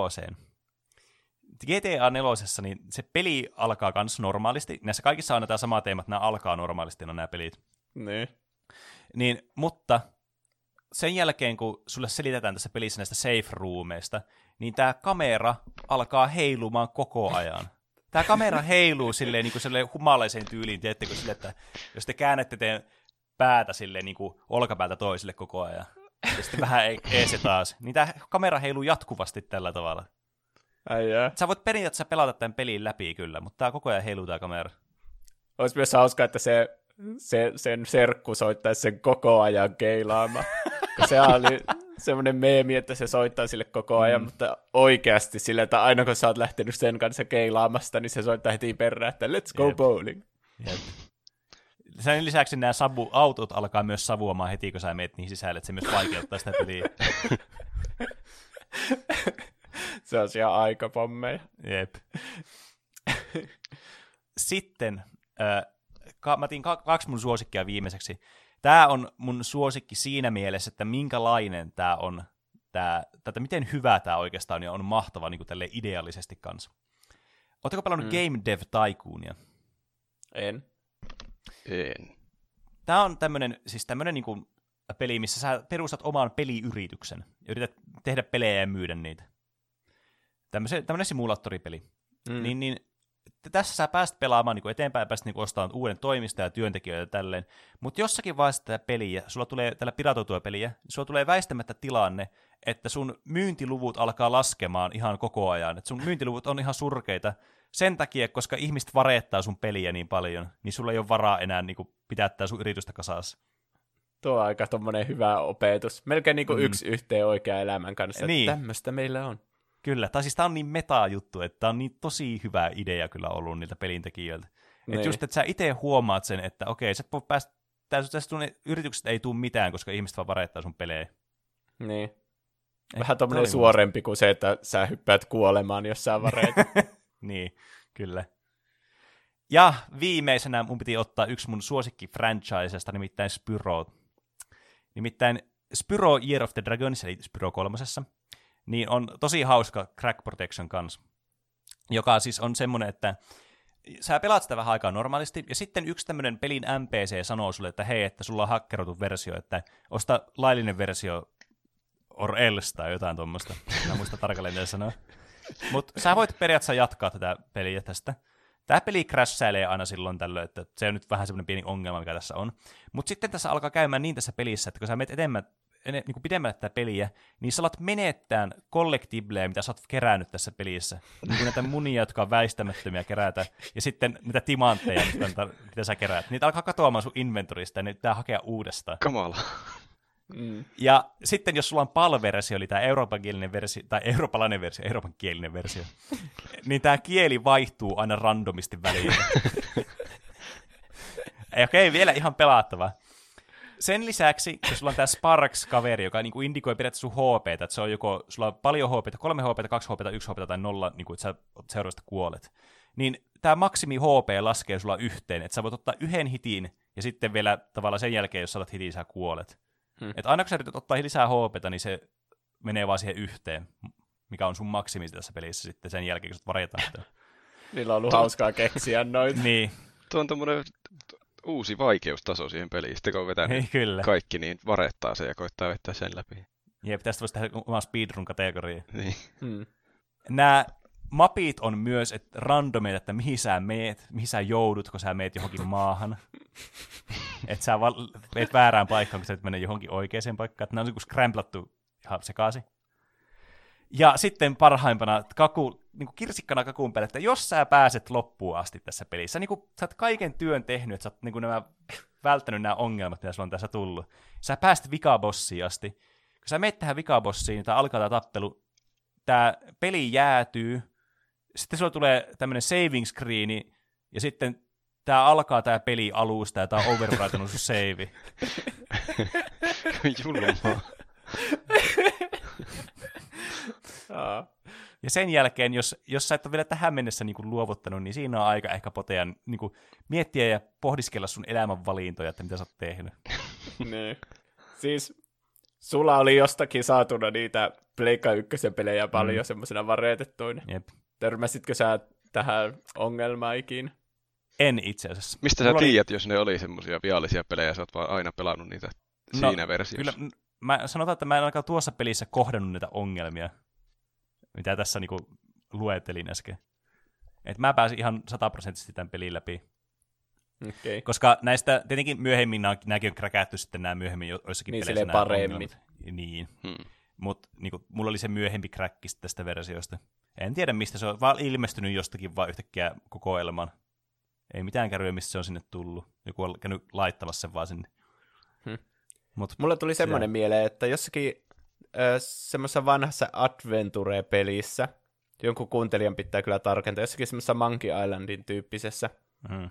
niin siinä pelin mukana tuli semmoinen ihme kiekko, semmoinen fyysinen häkkyrä, joka on niinku muutenkin tosi vaikea mitenkään tulostaa tai mitään, että se siinä oli monta jotain kiekkoa, jota laitettiin yhteen ja siitä saitiin niitä vastauksia, joita piti käyttää siellä pelissä. Niin, niin se oli laitettu kiekkoja. Si- Joo. Se, no, siis jotain semmoisia pahvipaperi semmoisia. Ah. Ja sitten ne tuli aina, kun sä ostit sen pelin, niin siinä mukana. Niin sehän esti sen, tai sen tarkoitus oli ainakin estää se, että kuka ei voisi vareta sitä, koska ne tarvii myös sen jutun, jolla ratkaistaan mm. ne kaikki pulmat. Hmm. Tuo siis tuo on mun mielestä mahtava idea, mutta tuo on valitettavasti asioita ei vaan voi tehdä nykypäivänä. Niin kuin pelit pitää muutenkin ostaa digitaalisena. Niin, niin, niin. jep. Et se on tosi harmi, koska tuo olisi tosi kiva niin kuin johonkin putslepeliin lisää mun mielestä. Mm. Mutta sitä vai voi nykyään tehdä. Ainakaan fiksusta. Mutta semmoinen oli meidän tämmöinen, tai mun tämmöinen monologi piraatismista, semmoinen pieni historiakatsaus kaikille kuuntelijoille, jotka haluaisi elää, uudelleen elää näitä piraatismi-aikoja omasta historiastaan, tai jotka ei ollut ikinä kuullutkaan näistä mitään. Niin, Eli niin. kyllä Sehän oli oikein informatiivinen. Mm, kyllä. Ja no, tästä voi puhua... Mm. Että nuo formaatit ja kaikki niiden historiatkin näkin on tosi kiinnostavia tässä. Niin, siis jep, tässä on niin paljon asioita, että tästä olisi saanut tosiaankin semmoisen podcast-essee-sarjan olisi saanut tästä niin. aiheesta pelkästään. Et jostakin kiinnostaa etsiä lisätietoa, niin tästä kyllä todellakin löytyy. Ja tässä voi upota semmoisiin kuule sfääreihin ja dimensioihin, ettei niin pääse sieltä enää millään ulos, millään cheat codella tai muilla krakeilla tai kiikeneillä. Rakas lapsen lapseni Harkko. Miksi vastarintaliike päätti rakentaa tukikohtansa näin karuun ja autioon paikkaan? Jätit minulle perässäsi vain tuhkakasan ja rikkinäisen aikakoneen. Olen kolmen kuukauden aikana kerännyt kaiken malmikiven, jota olen löytänyt viiden kilometrin säteeltä. Kuulin joskus koulussa, että siitä voi tehdä metallia. Aion yrittää korjata aikakoneen. Löysin myös aikakoneen käyttöohjeen. Se on kirjoitettu Soprakrakrain kurorien kielellä, joten ymmärrän vain kuvia. Olen päättänyt laskea tuhkasi läheiseen jokeen. Se on kaunis paikka, jossa voit virrata vapaasti merelle asti. Ehkä sieltä löydät rauhan, jota olet koko elämäsi etsinyt. Et, hetkinen, hetkinen. Sä oot vääntänyt ihan väärää vipua. Tästä kuuluukin saa sähköisku. Sun olisi pitänyt vääntää tätä toista vipua.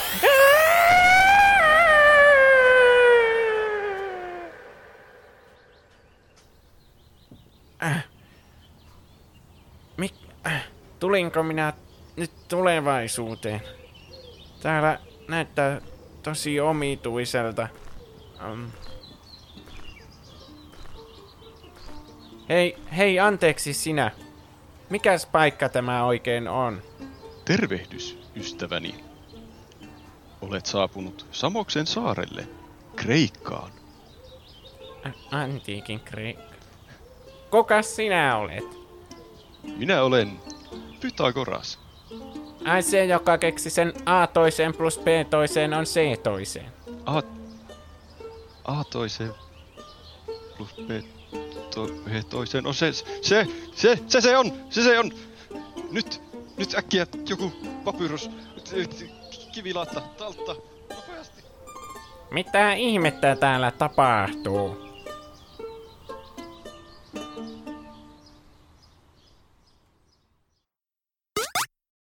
Noin, pitkän pulinasession jälkeen ja pitkän monologiin jälkeen, niin päästään takaisin tänne meidän hienoon studioon, jossa me kaikki kolme olemme odottamassa innolla Roopena. Että ainakin, tai ainakin minä ja Juuso odottaa innolla Roopena, että Roope nyt tietää varmasti omaa aiheensa. Tämä on Kyllä minäkin odotan innolla sitä. Hmm. Haluatko sä nyt avata meille, että mikä tämä sun aihe on? Mä, tuota, sopiiko, jos mä ensin luen noita, noita viikon kysymyksen vastauksia? No no, siitä vaan. Mikäs meillä olikaan viikon kysymyksenä? Viikon kysymys oli siis tällä kertaa, mikä hahmo salkkareista on suosikkisi? No niin. Ja siihen tuli aika monta vastausta, mutta monet niistä oli sitä mieltä, että Ismo tai Seppo on suosikki. Mm. Yllätys. yllättävää. Ainakin tuota, Discordin puolella SQFKYO sanoo Ismo, ja se on sitä mieltä, että ei tiedä ketään muuta, ja se on tullut jotain kautta vastaan. Ja Pengus ei ole katsonut ohjelmaa, mutta Paavo Pesusinestä lempari on Paavo. Sen, en tiedä liittyykö se tähän, mutta sanotaan. Tuota, Fläsän mielestä Saku Saliin on paras. Jatkuvasti kommelluksiin taipuva heppu ja kaikesta huolimatta varsin sympaattinen. Kuka se Saku? Se on nimi kuulostaa tutulta. Mä en itsekään muista näitä hahmoja. Se oli joku Saliin. se on varmaan joku vanhempi hahmo. Oliko Saku Saliin se Jasper Pääkkönen? Ehkä oli. Hetkinen. Kyllä mä muistan Jasper Pääkkösen salkkareista. Hm. Hmm. Se ehkä oli se. Mä siis täytyy mainita, että mä en itsekään ole katsonut vuosiin salkkareita ja silloinkin kun katsoin, niin aika vähän. Mä veikkaan sittenkin, että sun aihe ei ole... tosi mystinen tää sun aihe. sun aihe ei ehkä ole salkkarit sitten. Se ei suoranaisesti ole salkkarit. No niin. Tuota, turvallinen hevonen myös sanoo Saku Saliin, sen on pakko olla hauska, mutta symppis. Hmm. Tuota, Lassi.rama ja ihmeinen on sitä mieltä, että Ismo. Ja Lassi Rama oli myös, että pesäpallomaila. Mm, vanha tämä Ismo-meemi. Kyllä. Mitä helvettiä? Vielä pesäpallon mailalla.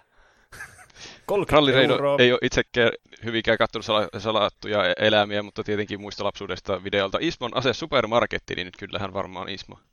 Se on oikeastaan Ovi auki! noin. Ovi auki, tää tapahtuu hirveitä! Noin, noin, noin, noin! Ei vitsi, se kasino on kyllä niin... Mua! Jai. Kaikki punaiselle. Laitetaanko kaikki punaiselle? Nyt jatka vaan. Joo, tuota, täällä on, mä en nyt ala näitä kaikkia luettelemaan, jotka on vaan, että Ismo, koska meemiarvo. Paitsi Karvalakki on nimennyt Sepon, koska meemiarvo. Aivan, mutta se ei ole Ismo, niin se, niin. Voi, se on eri asia. Mm. Sutta Bow on laittanut Ismo tietystä YouTube-remiksien ansiosta. Emäntä tuota katsoo, niin siinä sivussa itsekin sitä tulee sivusilmällä seurailtua, niin kyllähän Kal- Kallen viinapäissään toilailut ovat välillä melko surullista ja kautta tai huvittavaa katsottavaa. Uusista hahmoista Gunnar on myös sympaattinen papparainen lainausmerkeissä, kun töhöilee ihan urakalla, ja nyt kaikki alkaneet vihata häntä. Huomioina, että Gunnarilla oli jossain vaiheessa paha Alzheimeri, mutta käsikirjoittaja ilmeisesti unohtanut koko jutun, ja nykyään hän mies taitaa olla terve. Nykyään hän taitaa olla terve mies, vaikka ei tautiin taida olla mitään ihmeporannusta. Onko se varma, että se kirjoittajalla ei ollut Alzheimeri? se voi olla sekin tietysti. Se oliko tuo se, joka oli kattonut sivusilmällä vähän salkkareita? Joo. Aika hyvin on... muisti kyllä kaikki käänteet. Hep. On kyllä tarkasti katsottu sivusilmällä. Ja eh, väliviiva Mikael, Sanik, myös Ismo ja Seppo. Ja eh, Maako on sanonut, onhan Kari Taalasmaa aika testo alfa ja luolamies, niin vastataan se. se on kyllä kans tosi hyvä. Se on kyllä huvittava kierrossa. Muistan sen joskus vanhoista. Jossain vaiheessa salkkarihahmoista tuli semmoisia, tai Kari, sehän on ollut aina semmoinen vähän niin kuin, no mä oon tämmönen miehekäs mies. Niin kuin, mm. onhan se aina ollut semmoinen perusjuntti niin. suomalainen. Mutta jossain vaiheessa salkkarihammoista on tullut semmoisia karikatyyriversioita itsestään. Mm, että, niin, niin on. Kyllä mä satunnaisesti on jonkun salkkarijakson nähnyt, niin ne on niinku korostettuja vielä ne, ne kaikki niiden piirteet. Mm. Jep, se on kyllä hyvä pointti. Tuota, Instagramin puolella oli kans monet sitä mieltä, että Ismo ja tai Seppo meemi-arvonsa puolesta. Artga-ale on sanonut Miki. Mä en tiedä edes ketä se tarkoittaa.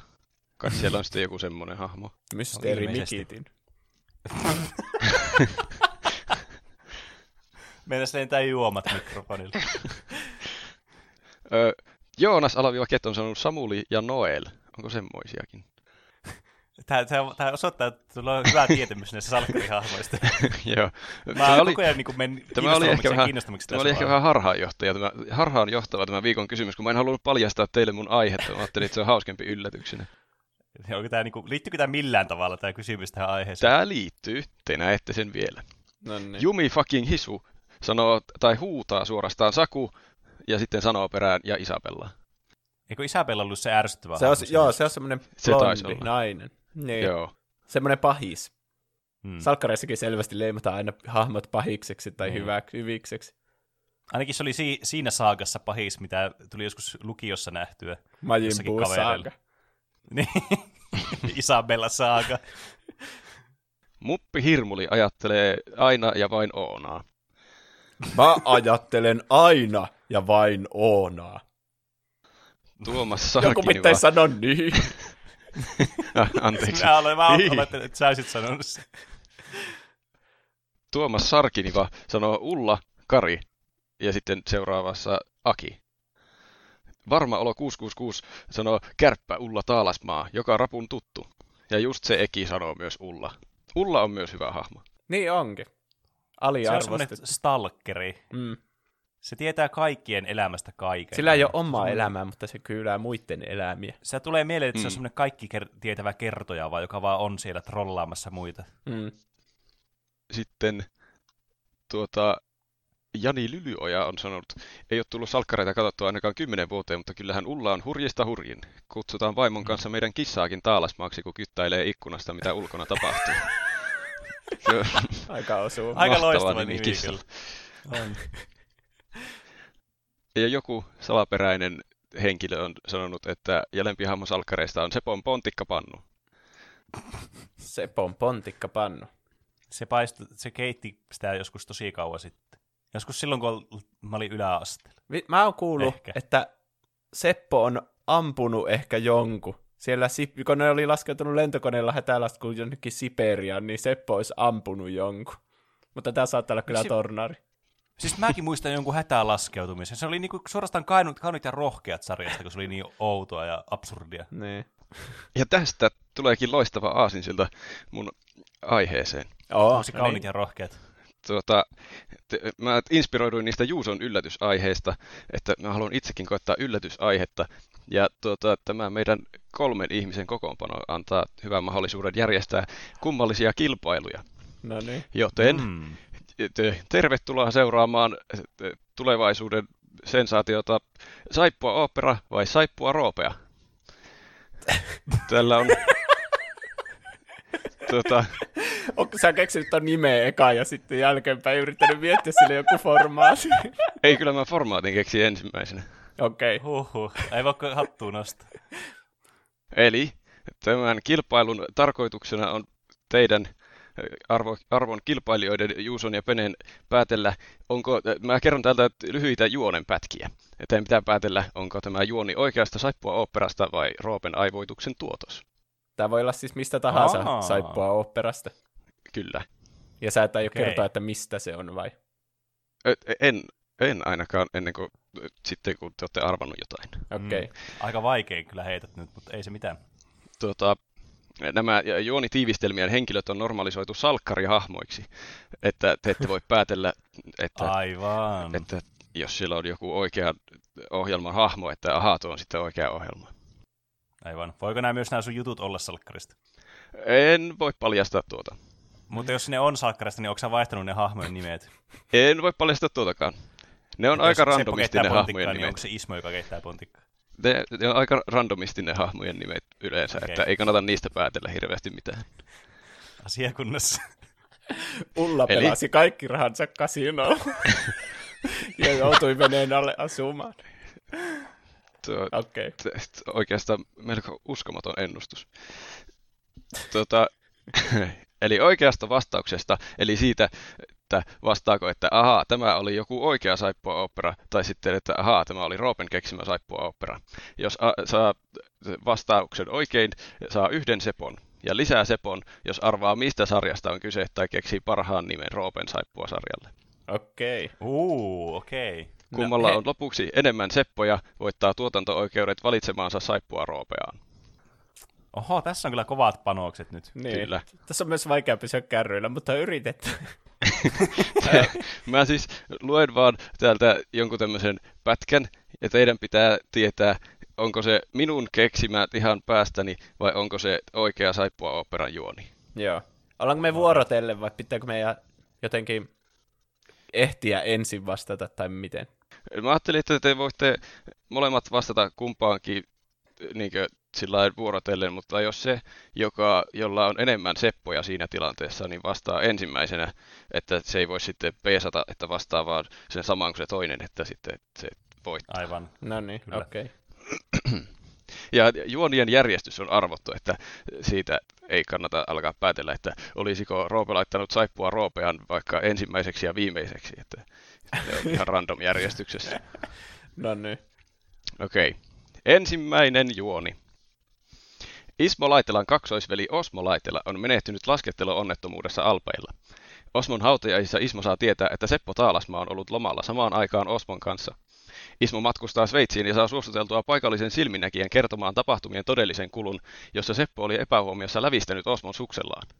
Tämän jälkeen hän oli maksanut silminnäkijän hiljaiseksi ja lavastanut kuoleman onnettomuudeksi.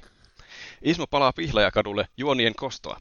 Hän päätyy ainoaan johdonmukaiseen ratkaisuun, joka on vietellä Sepon naisystävä Ulla Taalasmaa ja saattaa hänet raskaaksi Sepon huomaamatta. Ismon suunnitelma onnistuu virheettömästi. Toimenpiteensä jälkeen hän jättää Ullan, joka palaa Sepon luokse kertomatta syrjähypystään. Kun Ulla on synnyttänyt lapsen ja lepää sairaalassa Seppo seuranaan, Ismo saapuu paikalle aikeinaan paljastaa olevansa lapsen biologinen isä. Samaan aikaan sisään ryntää sveitsiläinen laskettelija, jolta Ismo sai raskauttua tietonsa Osmon kuolemasta. Kuokkavieras paljastaa olevansa kasvoleikkauksessa käynyt Osmo Laitela, sekä myös pihlajakotua pitkään terrorisoinut mestaririkollinen Ken, jonka henkilöllisyys on tähän asti ollut mysteeri. Osmo halusi biologisen jälkeläisen jatkuvan rikollista perintöään tulevaisuudessa, mutta oli lisääntymiskyvytön, joten hän huijasi kaksoisveljensä siittämään itselleen lapsen. Osmo nappaa vauvan ja karkaa sairaalasta yön. Oho. Siis tuo... Mä en kestä. Tuon... Se oli ensimmäinen vasta. Tuossa Oliko tämä niin paljon oikea yllättäviä... saippua opera vai saippua roopea? Tuossa tapahtuu niin paljon yllättäviä käänteitä, että tuossa on kyllä aika monelle sarjalle niin kuin juonio tuossa. Sä selitit se vieläpä niin nopeasti, että oho, Ei. melkoinen vuoristorata. Mä en myöskään tiedä yhtään Aivan. kuinka kauan tässä uudessa segmentissä menee, että se nähdään vasta kohta. Okei. Okay. No niin. Ähm, kumpi meistä nyt aloittaa tämän arvauksen? Mä voin vaikka Ä... aloittaa. Okei. Okay. Mun mielestä tuli ihan uskomatonta viihdettä, ja mä todellakin haluaisin nähdä ton sarjan kyllä toteutuvan, jos tuo, tuo sarja on olemassa. Tai sitten jos mä voitan tästä kilpailusta nyt tuotanto-oikeudet sille, niin mä teen sen sitten. Mutta mun on nyt sanottava, että tuo oli saippua roopea. Tuo oli ihan liian hyvä ollakseen totta. Ei, ne varmaan jotenkin olisi silleen, no ei, eihän nyt se kehtaa viiestää lasta tai jotain, jotenkin ne pilaisi. Tuo oli liian hyvä ollakseen totta. Entä Pene? Um, mulla jotenkin tuli, tuli jotenkin todella semmoinen yksityiskohtainen, semmoinen niinku, tuossa oli, näkyy nuo niinku broad strokeit, oli mietitty niinku pitkään tuota. Et mä sanoisin, että tämä on ihan oikea saippua sarja. Mulla on semmoinen kutina tällä hetkellä, tuo on oikea sarja. Ja pitääkö mun nyt arvata sitten, jos mä arvaan tämän, että mikä sarja on kyseessä? No, Vai? oikeastaan sun ei tarvitse, koska kyseessä oli saippua roopea. Yes. no niin. Mä sain Sepon itselle. Juuso sai yhden Sepon. Huhhuh. Seppo-tilanne Eli... on tällä hetkellä Juusolle 1-0. Näin. Se on hyvä, että me tiedetään tässä vaiheessa jo, että meillä on hyvä, niin kuin tämä palkinto niin kuin vakavuus on kyllä kovaa tässä nyt. Kyllä. Että kumpi saa ne oikeudet tuohon.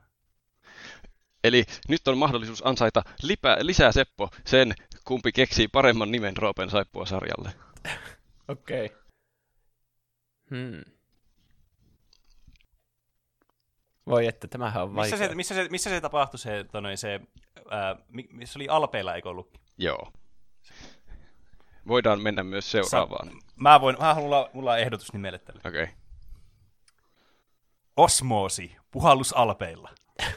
Ai jestas, tuo oli mahtava.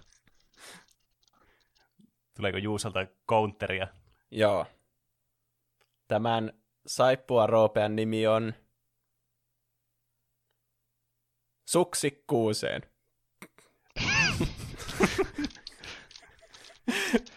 Vaikka arvostan mahtavaa Punia Juuson vastauksessa, niin tuo Peneen keksimä nimi oli kyllä liian uskomaton. Yes. Osmoosi puhallus alpeilla. Pene ansaitsee lisää Sepon. Oho. Kiitos. Tää kiitos. On, onko tasa Seppo-Seppo tilanne? Kyllä. Tehdäänkö tämmöinen herrasmies sääntö, että jos me ollaan tasatilanteessa, niin sitten aina vaiheita, että kumpi sanoo ekan. Joo. Joo. Mennäänkö Ei. seuraavaan juoneen? Mennään. Okei, täältä lähtee. Ulla Taalasmaa on menossa Vantaalle etsimään Ismo Laitelaa, mutta matkalla määränpäähänsä hänet kaappaa rikollisnero Lasse Sievinen. Hän pakottaa Ullan soittamaan miehelleen Seppo Taalasmaalle ja kertomaan hänelle, että Ulla on nyt Ismon kanssa yhdessä. Tämä päättää lopullisesti Ullan ja Sepon avioliiton ja poistaa mahdollisuuden siihen, että Seppo rientäisi ritaarillisesti vaimonsa apuun. Ismo ja Ulla onnistuvat kuitenkin pakenemaan kaappaajansa kynsistä omiin avuin ja suuntaavat kohti kotoista Helsinkiä. Vaara ei suinkaan ole vielä ohi, sillä Lasse seuraa heitä Pihlajakadulle. Pihlajakadulla Lasse alkaa antaa Ullalle psykoaktiivisia lääkkeitä ja Ullan persoonallisuus muuttuu täysin. Pian käykin ilmi, että saatana on riivannut Ullan.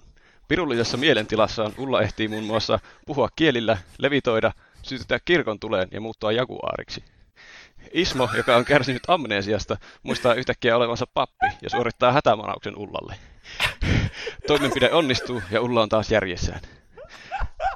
Minä happi loppu. Oliko se siinä? Joo. Hmm. Oh. Saako kysyä mitään tarkentavia kysymyksiä?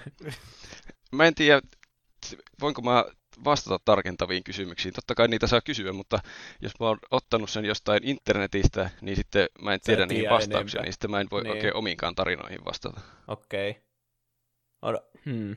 Mä mietin, että oletetaanko me tässä, että nuo yliluonnolliset asiat tapahtuu oikeasti. Vai onko tässä kyse jostakin niin, että se jotenkin hmm. kuvitteli ehkä ne. Niin. Mutta hmm. toisaalta, että kyllä se toinenkin... hmm. Kyllä mä oon näissä, kaikki näissä oikeastaan näissä tarinoissa tapahtuu oikeasti, jos ei sitten tarinassa itsessään jossain vaiheessa toisin mainita. Okei, okay, okay. no niin. Mä lähden veikkaamaan ensin. Ole hyvä. Ää, mä veikkaan, että tämä on, tää on oikea saippuasarja.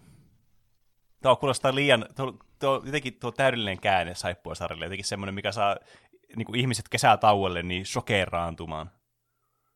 Niin tuo on loistava niin kuin semmoinen kahden kauan tuommoinen arkki. Entä Juuso? Tääkin on mun mielestä ihan liian hyvää ollakseen totta. Ei vitsi. Mutta mä ajattelin samalla lailla kyllä viimeksikin. Mutta silloin mä osuin oikeaan. Näin on. Äh. Pene sanoo, että tämä on oikeasti tapahtunut. Mä sanon taas, että tämä oli saippua roopea. Okay. Taas liian hyvä ollakseen totta. Tämä oli itse asiassa oikeasta saippua sarjasta. Oho. Oho, yes. Ja saatte näin lisää Seppo motivaationanne arvata, mistä saippua sarjasta. Okei. Okay. Joku, jossa on tuommoisia satanistisia rituaaleja ja levitointia ja kaikkea. Hmm. Hmm. Mikä lasketaan nyt saippua sarjaksi? Öö, onko, onko saippua sarjalle jotakin määritelmää, mikä pitäisi niinku tietää tässä vaiheessa? En oikeastaan tiedä. Kai se on semmoinen TV-stä päiväsaikaan tuleva. Niin, aivan. Mä sanoin, että mä tiedän, mä tiedän tämän. Tää on se Once Upon a Time. Se olipa kerran, se jossa on niitä tittelin tuureja sun muita. Ah, se, tuota, no mitä, mitä Pene sanoo? Hmm. Mä olin aluksi sanomassa, että tämä on salkkareista, kun tuo kuulosti niin tuo alkujuon just salkkareita. Muista mä muistan tuommoisen story-arkin jostakin. Mä en muista mikä saaga se nyt oli. Se oli se, se kun niitä oli kakkosesta oli siellä ja se toinen oli semmoinen skitso. Se oli sitä saagaa. Mutta tuo saatana kyllä nyt vähän heitti semmoisen niin tuommoisen reversen tuohon, reverse Uno-kortin tuohon suorastaan, että tonne, niin pitää kyllä keksiä joku toinen tuohon. Hmm, mikä on semmoinen saippuasarja? Mulle tulee mieleen tästä semmoinen espanjalainen saippuasarja, jonka nimeä mä en vaan voi muistaa. Se, joka, siis semmoinen tosi absurdi, missä Mä en osaa selittää sitä. Mä vaikka, että espanjalainen saippuasarja, joka ei ole Serranon perhe. Okei. Okay. No kumpikaan ei saanut lisäseppoa tästä. Oikea ah. vastaus oli Days of Our Lives, eli päivien viemään. Häh? Onko siinä noin outoja juonia? Kyllä, Mitä? näköjään. Hm. Mitä ihmettä? Pitää palkaa Oho. enemmän katsomaan. En mä, mä en mm. olisi kyllä ajatellutkaan, että Once Upon a Time on saippua sarja ehkä, mutta tuo juoni kuulosti niin, niin. absurdi. niin. Joo. Eli Seppo-tilanne on Penelle 2-1. Yes. No niin. Juoni numero kolme. Mä koitan muistaa hengittää tällä kertaa. Joo, ei mitään kiirettä. Joo. Uhkapeliharrastuksensa kautta Ulla Taalasmaa on sekaantunut liian vaarallisten ihmisten joukkoon. Haa, mä tiesin. Niinpä, tuosta melkein voisi antaa lisäsepo. Päästäkseen pinteestä hän lavastaa kuolemansa mielitiettynsä Seppo Taalasmaan avustuksella. Ullan ollessa kuollut Seppo löytää hänen päiväkirjansa ja saa tietää, että tohtori Ismo Laitela on ahdistellut Ullaa. Seppo on vahingossa tappanut äitipuolensa syntymättömän lapsen ja päiväkirjan sisältämien tietojen avulla kiristää tohtori Laitelaa vakuuttamaan äitipuolelle hänen olevan vielä raskaana. Tämä tuo mukanaan toki uusia ongelmia. Seppo, lop- Seppo lopulta ratkaisee asian varastamalla vauvan, antamalla sen äitipuolelleen ja tappamalla tohtori Laitelan. Tämän jälkeen Seppo lavastaa oman kuolemansa. Kuoltuaan hän tapaa elävien kirjoihin palanneen Ullan Brasiliassa.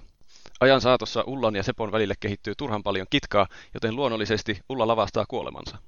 Hän tekee parhaansa saadakseen Sepon näyttämään syylliseltä hänen murhaansa ja pakenee Havaijille piiloon. Seppo on palannut yhteen, ex, yhteen veljensä ex-vaimon Helena Kuulan kanssa, joka haluaa puhdistaa miehensä maineen. Helena onnistuu jäljittämään Ullan Havaille ja kohtaa hänet tulivuoren päällä kameran kanssa, joka sisältää todisteita Ullan elossaolosta. Ulla yrittää napata kameran, tunaroi itsensä tulivuoren ja lavastaa kuolemansa lopullisesti.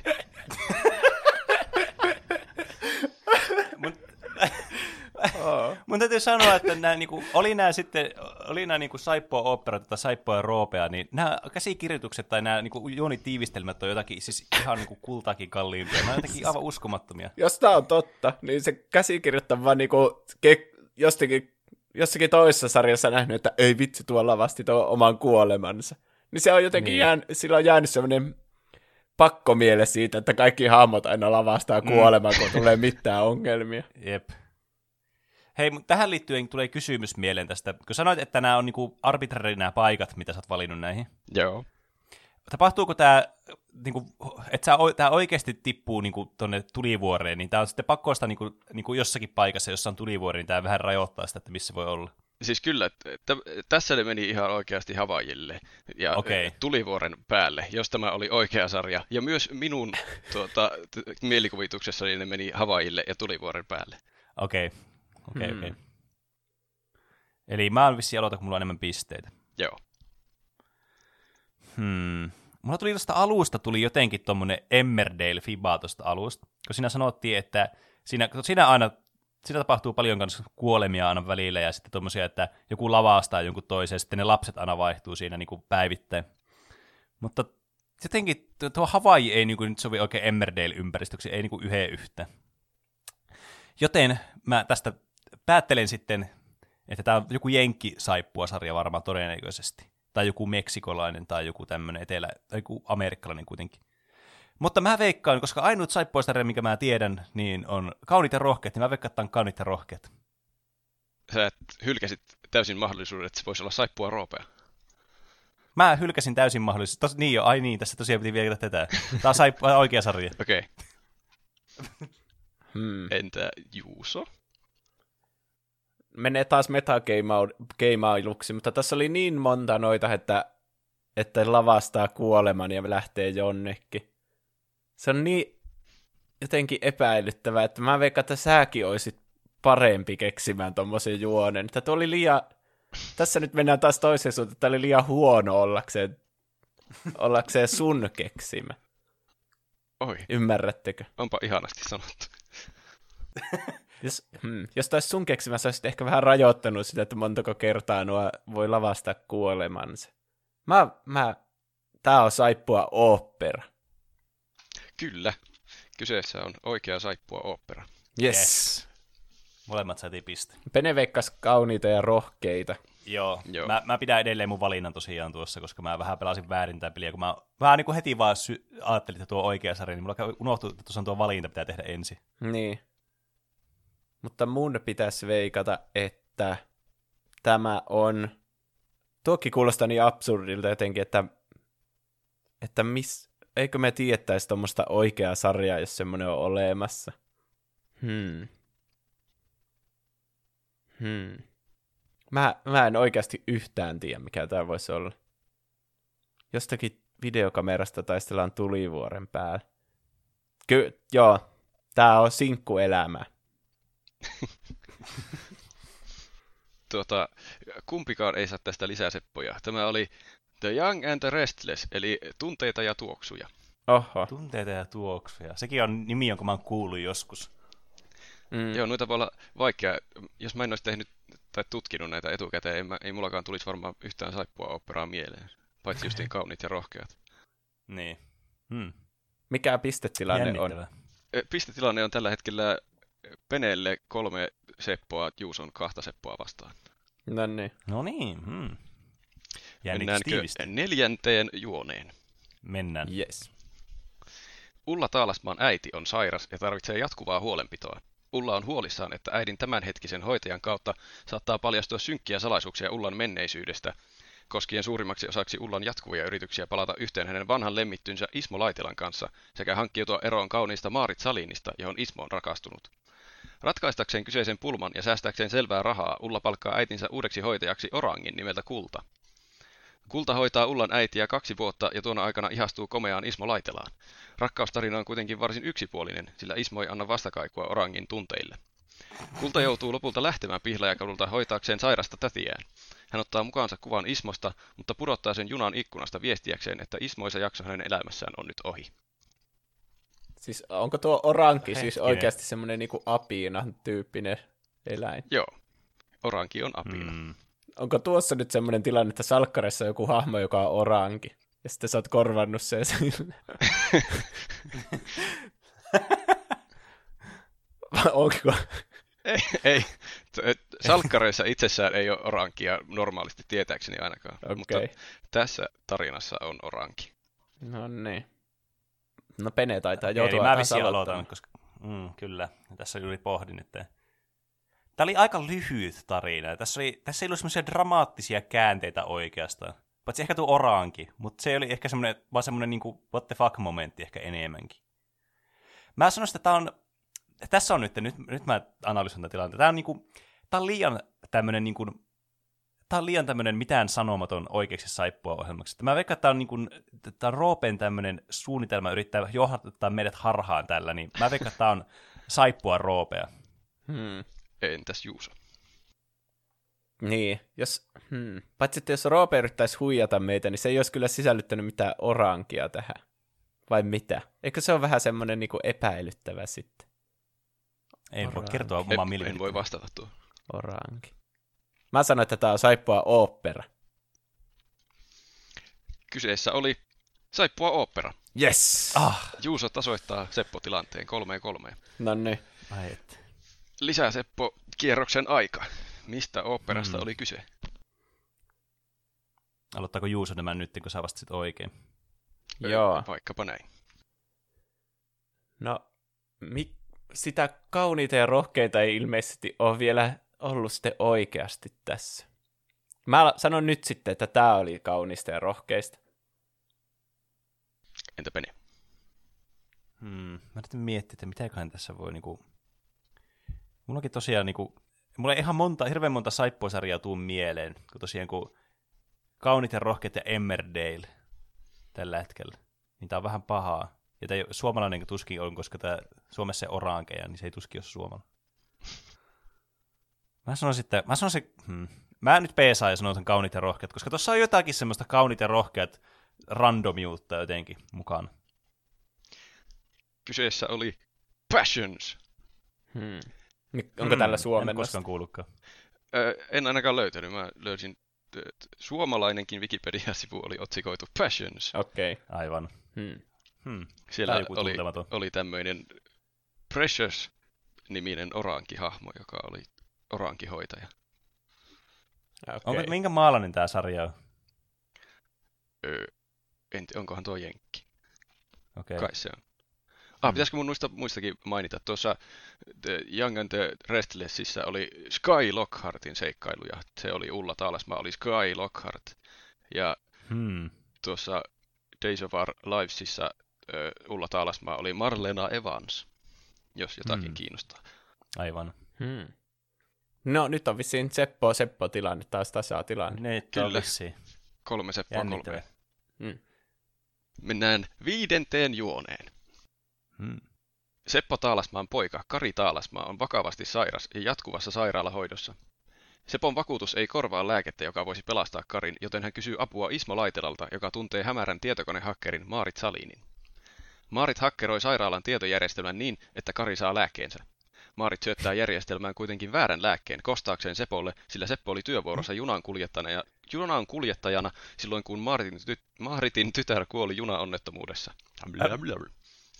Lääke reagoi Karin muun lääkityksen kanssa odottamattomasti, ja Kari saa hallitsemattomat psyykkiset voimat, joilla hän tyrmää sairaalahenkilökunnan huoneessaan. Karin yliluonnolliset voimat unohdetaan täysin, kunnes muutama kuukausi myöhemmin ne tulevat esille, kun Karin kotiin yritetään murtautua, ja hän tainuttaa rikolliset muistettuaan olevansa Kari supersankari. Välikohtauksen... Välikohtauksen jälkeen Karin voimista tulee osa hänen persoonaansa ja hän ehtii käyttää psyykkisiä kykyjään muun muassa ajatusten lukuun, tulevaisuuden ennustamiseen, telepaattiseen kommunikointiin sekä aikamatkustukseen. Karin tarina päättyy lopulta, kun hän näkee tulevaisuuden näyn, jossa hän kuolee kaasuräjähdyksessä asunnossaan. Kari juoksee ulos kämpästään, kompastuu ja rymistelee kuolettavasti rappukäytävän portaat alas viimeiseen päämääränsä. Wow. Tuleeko joku kaasuräjähdys vai? Oliko kyseessä saippua opera, vaiko kenties saippua roopea? Hmm. Nyt Juuso vissi aloittaa. Siis mä en tiedä, että saippua operoissa voi tapahtua näin paljon yliluonnollisia asioita, niin en mä enää tiedä mitä uskoa. Niin, siis saippua operat alkaa kuulostaa oikeasti aika eeppisiltä sarjoilta. niin. Mä luulen, että ne on vaan semmoista niinku draamaa, että ihmiset vaan juttelee rappuussa ja juoruilee ja sitten tuo tapailee uutta tyyppiä ja nuilla on uusi lapsi. Se on vaan semmoista koko ajan. Sitten joku niin. saattaa menettää muistiin ja alkaa seurustelemaan jonkun uuden kanssa. Tai semmoista niinku tosi tylsää, että oikea elämäkin on kiinnostavampaa. Mutta tässä mm. nyt mennään... Itsellekin tuli yllätyksenä nämä ka- ka- hullut juonenkäänteet, kun rupesin tutkimaan näitä. Mm. Hmm. No Hmm. Mun on tällä kertaa liikaa supervoimia kyllä yhteen saippua-sarjaa, että jos sä osaisi se niin aikamatkusta ja kaikkea, nähdä tulevaisuuden ja oliko sillä telepaattisiakin voimia. Kyllä. Tällä kertaa tämä on nyt saippua roopea. Okei. Okay. Hmm. Mun täytyy sanoa, että mä aluksi kans mietin, että tämä kuulostaa niin saippua roopelta, mutta mä aloin miettimään, että jos jossakin sarjassa tulisi yliluonnollisia juttuja, että tulisi jotakin yliluonnollisia voimia, niin roope kyllä niin ottaa saman tien sen til- tilanteen haltuun niin sanotusti. Että siinä ei tapahdu tuommoista muistin menetystä, tuommoista amneesiaa, mikä on tosi tyypillistä taas oikeille saippua-sarjoille. Joten tässä on niin kuin, nyt aika hyvin niin kuin yhdistyy nämä kaksi asiaa, niin mä sanoisin, että tämä on oikea saippua opera. Tämä oli saippua roopea. Yes! Ah. Tuo oli ovella hämäys, että Karin yliluonnolliset voimat unohdettiin täysin. Niin oli, se oli tosi ovella huijaus kyllä. Yritin kuulostaa huonolta saippua sarja käsikirjoittajalta, niin kuin olenkin. niin, niin kai sä nyt virallisesti oot sitten sellainen. tuota, haluatteko tuota, havitella lisää Seppua keksimällä mahtavan nimen saippua? Kyllä, ehdottomasti. Ehdottomasti. Hmm. Mikä tämän hahmon nimi oli, jolla oli nämä, oliko se se e, Ismo, jolla oli nämä voimat? Kari Taalasmaalla oli Karilla oli voimat. voimat. Mä annan tälle nimeksi yksinkertaisesti rakkauden voima. Kaunista. No niin, mä oon keksinyt kans nimen tälle. Antaa tulla. Ää, Saippuaisarjan nimet ei koskaan kerro niiden juonesta, niin tämän nimi on Elon Korjuu. Elon Korjuu. Hmm. hmm. Ai, tää on vaikeampi nyt päättää kuin tuo, tuo edellinen.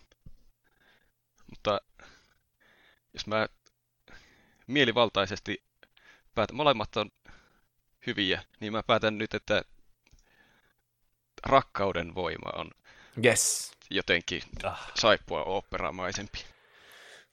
Ai että, It kaksi pistettä, se oli kyllä kovaa. Love. Mä sain kaksi pistettä tuossa samalla kertaa. Kaksi seppaa. Ah, totta. Mm, se oli kyllä, se oli kyllä huikea suoritus. En edes ajatellut. Nyt pistetilanne meni, ei kun Seppo-tilanne meni viiteen kolmeen Juusalle. Mm. Mutta ihan hyvä, että et ajatellut tuota, että oli tämmöinen puolueeton pisteanto. Melkoinen tupla Seppo-tilanne. Mm, kyllä. Tupla Seppo podcast. Nyt on tuota viimeinen, viimeinen juoni. Oho, Penellä oho. on vielä pieni chanssi päästä peliin. Niin. Kyllä. Okei. Okay. Helena Kuulalla on suunnitelma päästä Ulla Taalasmaasta lopullisesti eroon sen jälkeen, kun Ulla on onnistunut viettelemään Helenan rakastavan miehen Seppo Taalasmaan ja pilannut, pilannut myös Helenan ja hänen seuraavan miesystävänsä häät. Helena huumaa Ullan ja raahaa hänet lentokoneen kyytiin. Helena hyppää lentokoneesta laskuvarjon avulla turvaan ja jättää Ullan tuhoutumaan lentokoneen mukana. Seppo on järkyttynyt Ullan kuolemasta ja palkkaa tohtori Ismo Laitelan valmistamaan Ullasta kloonin. Kahden viikon kuluessa Sepolla onkin käsissään kloonattu ullavauva, joka vanhenemisseerumin ansiosta ikääntyy yliluonnollista vauhtia. Toisaalla autenttinen Ulla on huuhtoutunut autiolle saarelle. Selviää, että saari ei lopulta olekaan täysin asumaton, kun Ulla tapaa sen ainoan asukkaan Ossi Puolakan. Ulla yrittää rakentaa lautan, joka lopulta ei kuitenkaan, joka ei ole kuitenkaan riittävän kestävä, jotta hän pystyisi sen avulla purjehtimaan saarella pois. Ullan lauttatoilailujen jälkeen Ossi paljastaa omistavansa veneen, jonka kyydissä Ulla pääsee takaisin sivistyksen pariin. Kotonaan häntä odottaa kuitenkin ullattava näky, kun hän kohtaa klooninsa silmästä silmään. Klooni Ulla tyrmää oikean Ullan ja vangitsee hänet piharakennukseen. Ullan poissa ollessa klooni on ehtinyt rakastua Seppoon, ja Seppo onkin aikeissa mennä klooni Ullan kanssa naimisiin. Ennen häitä Sepolle kuitenkin selviää, että Ullia onkin kaksi, ja hän palaa yhteen alkuperäisen Ullansa kanssa. Ulla ja Seppo tekevät klooni Ullasta Ullan kauan kadoksissa olleen serkun ja lähettävät hänet Italiaan elä- elämään uutta elämää. Klooni ei kuitenkaan halua elää ilman Seppoa. Hän ottaa yliannostuksen vanhenemisseerumia ja kuolee luonnollisiin syihin. Oho. Ottaa seerumia ja kuolee luonnollisiin syihin.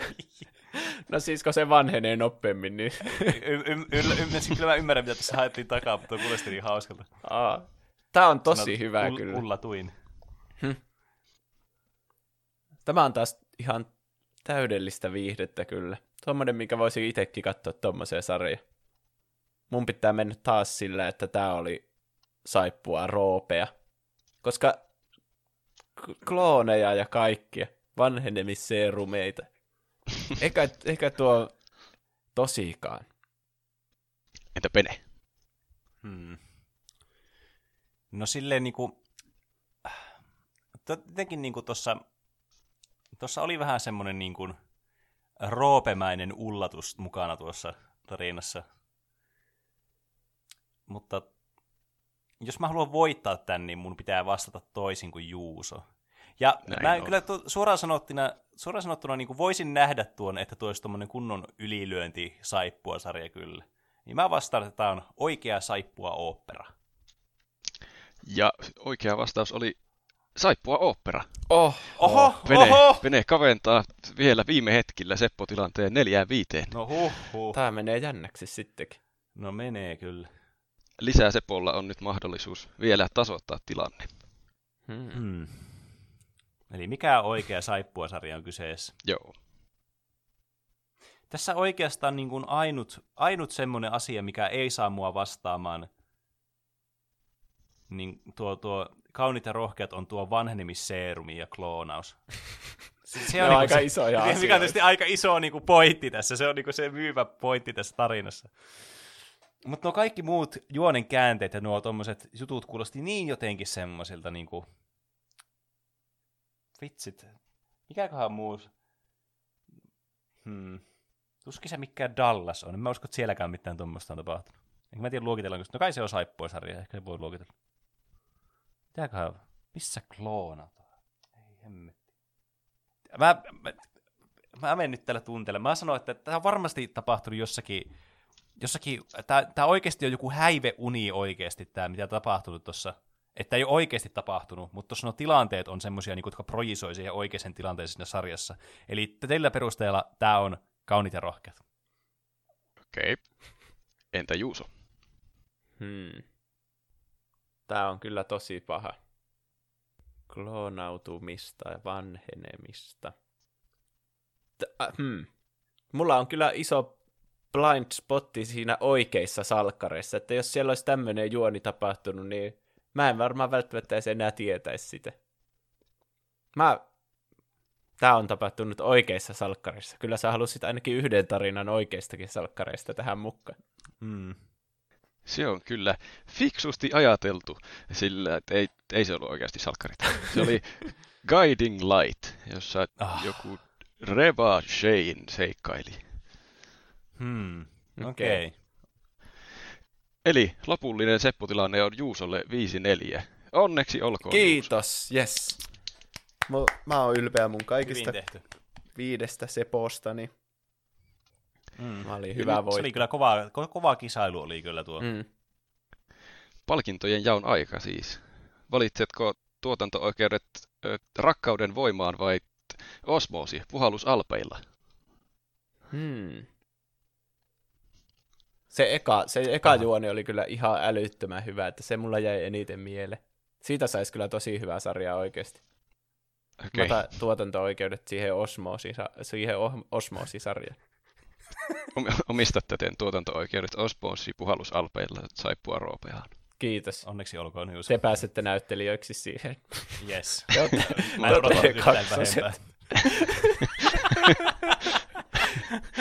Ismo ja Osmo. Se on sopivaa, koska tuolla Discordissa meidän ne pienet kuvat näyttää siltä, se mun kuva, että Penelle olisi laitettu semmoinen definitely not Pene maski päälle. niin onkin. niin. Eihän niinku, ei kuuntelijat välttämättä tiedä, mitä te näytätte, voitte te näyttää täsmälleen samalta. niin, niin. niin. Tämä on totta. Identtiset kaksoset. Hm. Tä, täytyy kyllä vielä sanoa, että oli kyllä kiinnostavaa, kiinnostavaa visailuohjelma oli tämä. Niin olikin hyvä tapa siihen, niin kuin, kun me ei tiedä mitään tämmöistä saippuasarjoista, niin vähän niin kuin näkee, että kuinka vähän me oikeasti tiedetään, mitä me niin. uskotaan ja mitä ei. Mm. Ja, ja tuolla oli kuitenkin aika nimekkäitä saippua-sarjoja mukana. Niin. Joo. Siis noita löytyy aivan hulluna noita aivan uskomattomia tarinoita. Tästä saisi varmasti vielä niin kuin, lisääkin tämmöisiä samanlaisia, että jos tämä ei niin, kaikki tylsisty tähän formaattiin mm. joskus myöhemmin. Pitää Kyllä. joskus taas yllättää meidät.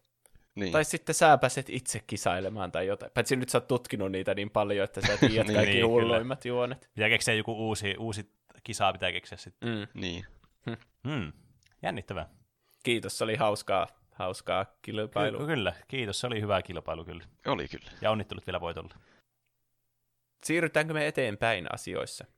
Joo. Ah, mä voin, mä voin, eikö nyt ole tämän aika, että, että, että hmm, vaikka Pene, mitä sinä olet viime aikoina tehnyt? No, mitä sitä on tässä tullut tehtyä?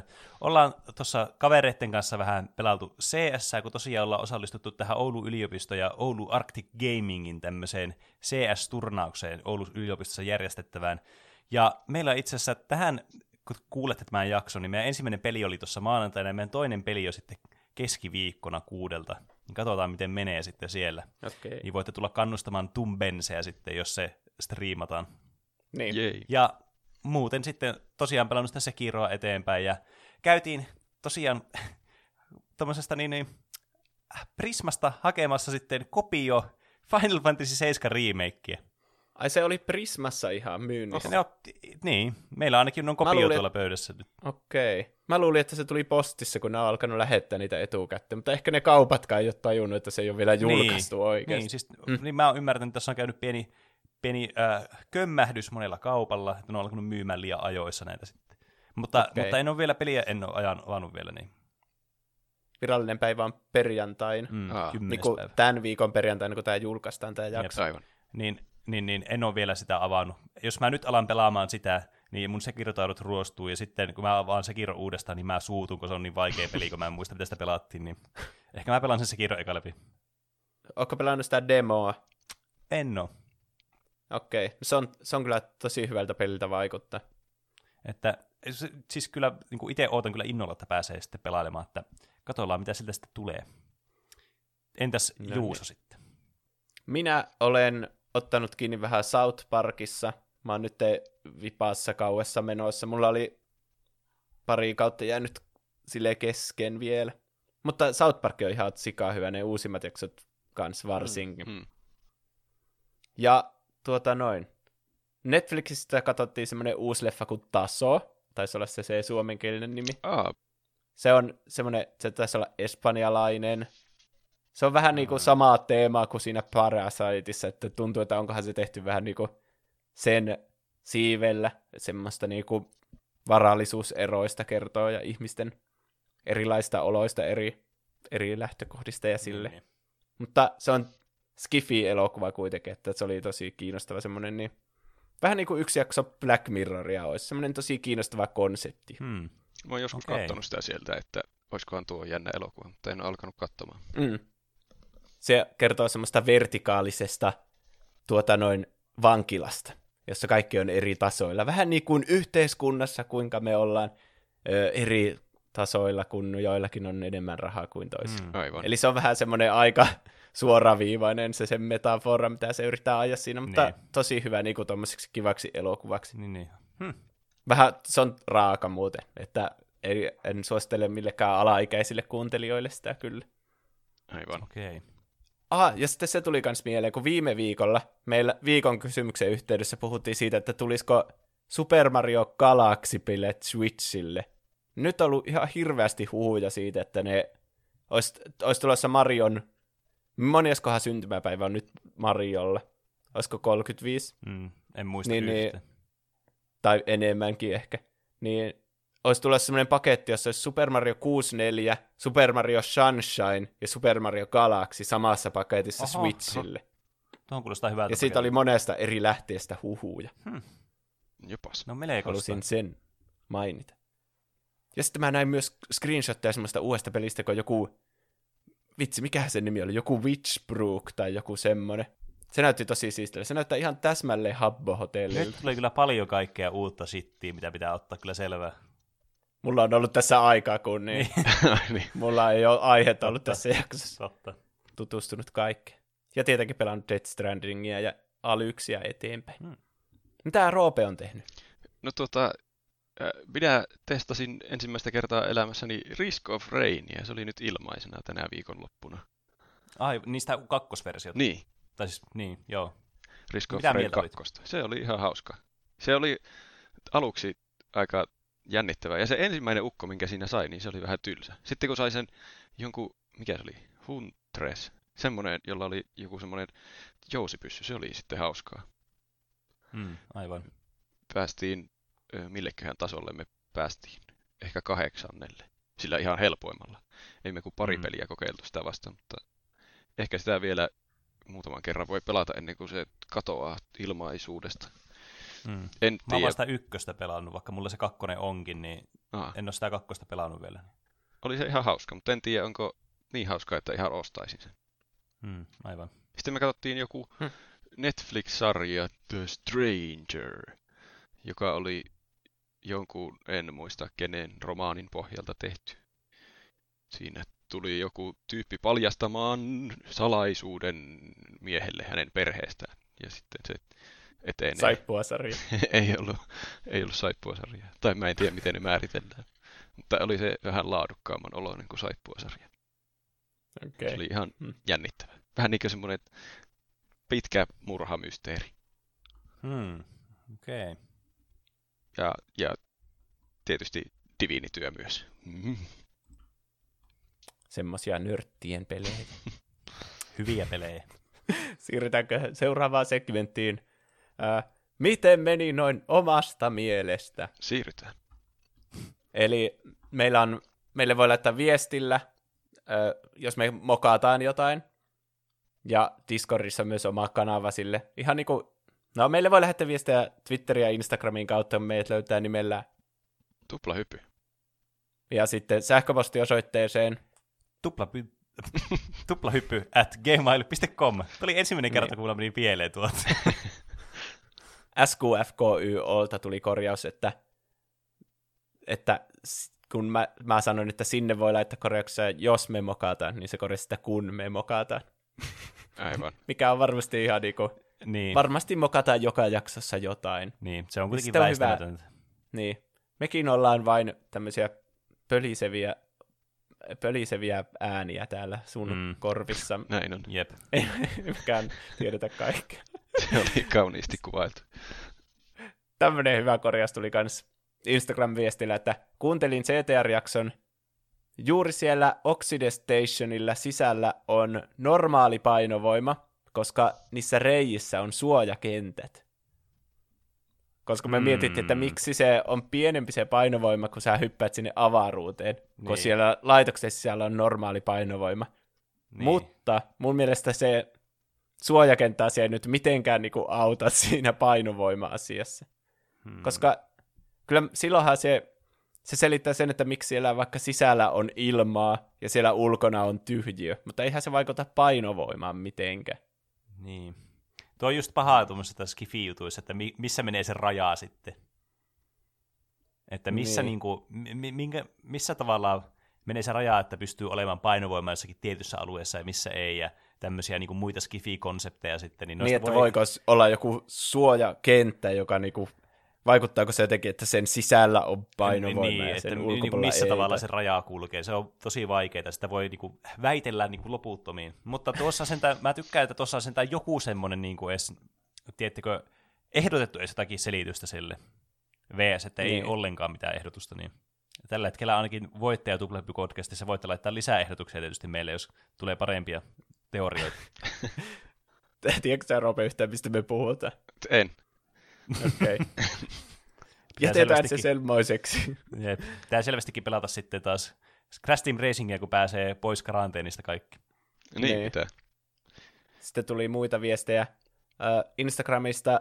Nyt vasta kuuntelin Portal ja Doom-jakson ja Penen Ei viddu mage hajoaminen sai kyllä itteni nauraa niin, että rappukäytävä kaiku huoleen. Thanks äijille mukavan rennosta ja nostalgisesta podista. Kiitos, kiitos ja mukava, että naurattiin. Mille asialle sä hajosit siis paljon mä en, siinä? mä en muista. Mä en oikeasti muista, koska ei voi kaikkea voi muistaa, mutta mä muistan, että mä sanoin, että ei viddu tuli. niin. Sitten meille on tullut taas paljon aiheehdotuksia. Instagram-viestillä tuli loistavaa duunia teette, nyt töissä kuunnellut ja alkaa jaksot loppumaan. Olisi kiva, jos puhuisitte Hearthstoneista ja vaikka kahden mm. tunnin jakso. Oh. Hearthstoneista kyllä voisi puhua, vaikka mä en ole sitä kyllä pelannut, siis vuosikausi en ole pelannut. Mutta silloin kun pelasin, niin tuli pelattua kyllä tosi paljon. Mm. En, en tiedä, minkälainen se nykynäkymä sillä pelillä on, mutta tota, niin, jos siitä puhuisi, niin pitäisi vähän tutustua siihen silleen, niin kuin, ainakin silleen niin kuin pintapuolisin piirtein sitten. Niin. Vaikka Blizzardin ja... vieläkin, niin poikota. Ja ylipäätään nuo kaikki digitaaliset korttipelit olisi mm, kyllä, kyllä ihan kiinnostava aihe. Mm. Sitten tuli myös, että puheenaihe ehdotuksena voisitte puhua The Binding of, The Blinding of Isaac-pelisarja. Tarkoitetaan tulla The si- Binding of Isaacia vai? Luultavasti. Tässä lukee kyllä The Blinding of Isaac, mutta se on vissi se, se on se, jossa ammuskellaan siellä luolissa semmoisia, mm. ampuuko se kyyneleitä kaikkiin pahiksi niin. siellä.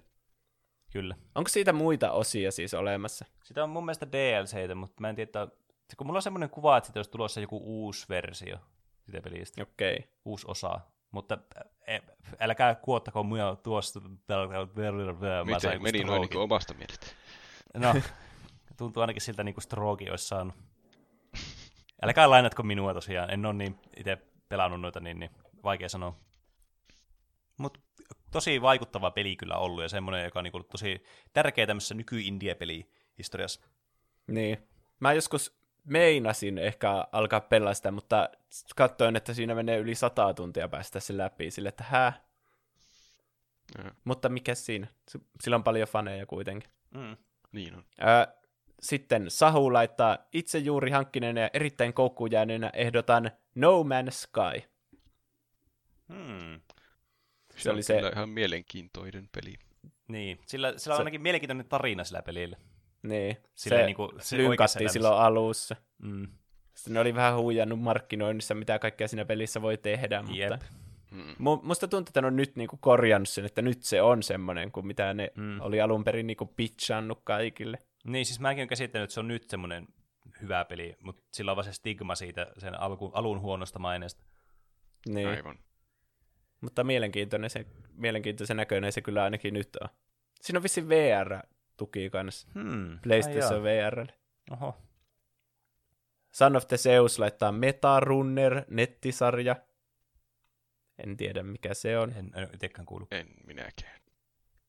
Karvalakki laittaa vuoden päästä Fortnite osa kaksi. Tai mikä peli sitten onkaan se suurin ja mahtavin, mistä saatte klikkejä. Se on hyvä idea. Hyvä, että Fortnite-aiheesta tykättiin, niin mm. ehkä voi tehdä Fortnite osaa kakkosesta, jos Fortniteista riittää vielä puhuttava. Näin jo.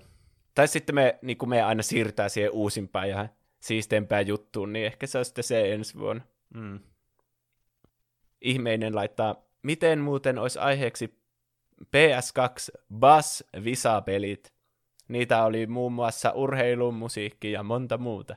Ne oli kyllä hauskoja. Mm. Ja tuosta meillä on kyllä niinku semmoisia omakohtaisia hauskoja tilanteita kanssa olemassa. Niin, me pelattiin niitä paljon. Mm. On piirakkasodan aika. Mm. Nämä meidän mainosäänet perustuu bass-äänelle. niin. Se on ollut meidän inspiraatio kaikkiin näihin meidän tuloksiin. Heitä vastustajaa piirakalla. Suunnilleen tolle se puhuu se juontaja siinä. SQFKY laittaa, tuli tuosta mieleen SingStar ja sen ilmaiset versiot. SingStariakin on tullut tosi paljon pelattua. Mm, kyllä. Hmm aina kun on joku, joku jotkut johonkin bileisiin on mennyt, niin sitä on tullut melkein aina pelattua etkoilla. Niin. Ja muistatteko semmoisen kuin Staraoke? Kyllä. Joo. Kyllä muistan. Sehän oli vähän niin kuin... Se, se tunnari soi mulla päällä, päässä niin kuin nykyäänkin monesti. Mikä on sun ulottuvuus? Mikä, Mikä on, on sun oikea taajuus? taajuus? Maako laittaa oheislaitteiden merkitys pelaamisessa, kuten ohjaimet, hiiret, näppikset, näytöt, jne. Tästä olisi hauska kuulla minua enemmän pelaaneiden mielipide, kun itse olen testannut jonkun kymmenen eri hiirtä kolmen vuoden aikana. Jos on kymmentä eri hiirtä testannut kolmen vuoden aikana, niin siinähän on aika paljon, aika jos paljon musta, musta tuntuu, että, musta tuntuu, että niin kuin paljon enemmän hiiriä testannut, kun itse on testannut sille niin kuin kokonaisuudessa omia hiiriä, mitä on omistunut. Sama täällä. Niin. Mutta kuitenkin nuo oheislaitteet aiheena, just niin kuin puhuttiin jossakin jaksossa siitä, että olisi hauska puhua niin kuin itse pelikonsoleista, eri konsoleista ja sitten niiden näistä ohjaimista. Nee. Niin tuohan aika hyvä niin kuin semmoinen kanssa samanlaisuutta niin kuin paljon tuossa aiheessa. Että mä uskon, että jonkinlainen tuommoinen jakso on tulossa tässä joku päivä. Niin. Näistä tietokoneen oheislaitteista mä en ole niin hifistelijä, niin kuin varmaan monet tietää, kun mä vasta sain tämän koottuakin. Niin. Mm. Mutta Lassi... aina, aina voi oppia uutta. Jep. Lassi Rama laittaa, aiheehdotus olisi Dungeons and Dragons pelistä, jos joku ei tiedä, niin samalta tekijältä kuin Magic the Gathering. Ja joo, Dungeons and Dragonsista me ollaan puhuttu, mehän pelataan sitä, Roopekin pelaa meidän kanssa sitä. Mm, kyllä. Kyllä. Me ei olla vaan niin kokeneita vielä, että mä en os ehkä tiedä, voidaanhan me meidän niin nuubien kokemuksista puhua, mutta... Siitä on vaikea alkaa sellainen asiantuntija-analyysejä tekemään vielä tässä vaiheessa. Mm. Niin. Mutta ehkä siihen historiaan ja semmoiseen voisi myös tutustua. Niin, kyllä. Niin. Siitä pystyy kuitenkin puhumaan muuten. Äh, Junnufi laittaa, yksi tulevaisuuden aihe voisi olla myös tulevasta Valorant-pelistä. Alkaa olla ajankohtainen ja Penellä voisi CS-pelaajana olla mielipiteensä tulevasta CSn tappajasta. Itse en usko, että CS lähtee mihinkään. Valorant taitaa enemmän osua Fortnite ja Overwatch-pelaajiin. Mikä on Valorant? Valorant on siis Riot Games, joka on tehnyt League of Legendsin. Niin niiden tämmöinen first person shooter, joka lainaa paljon elementtejä tämmöistä perinteisestä first person shooterista niin kuin CSstä, ja sitten myös tämmöistä hero-pohjaista shooterista, kuten Team Fortress ja Overwatch. Ja okay. itse asiassa ennen tätä jaksoa, ennen kuin alettiin nauhoittamaan, niin mä itse asiassa katoin Valorant YouTube-videoa, koska mua kiinnostaa itsekin tämä peli.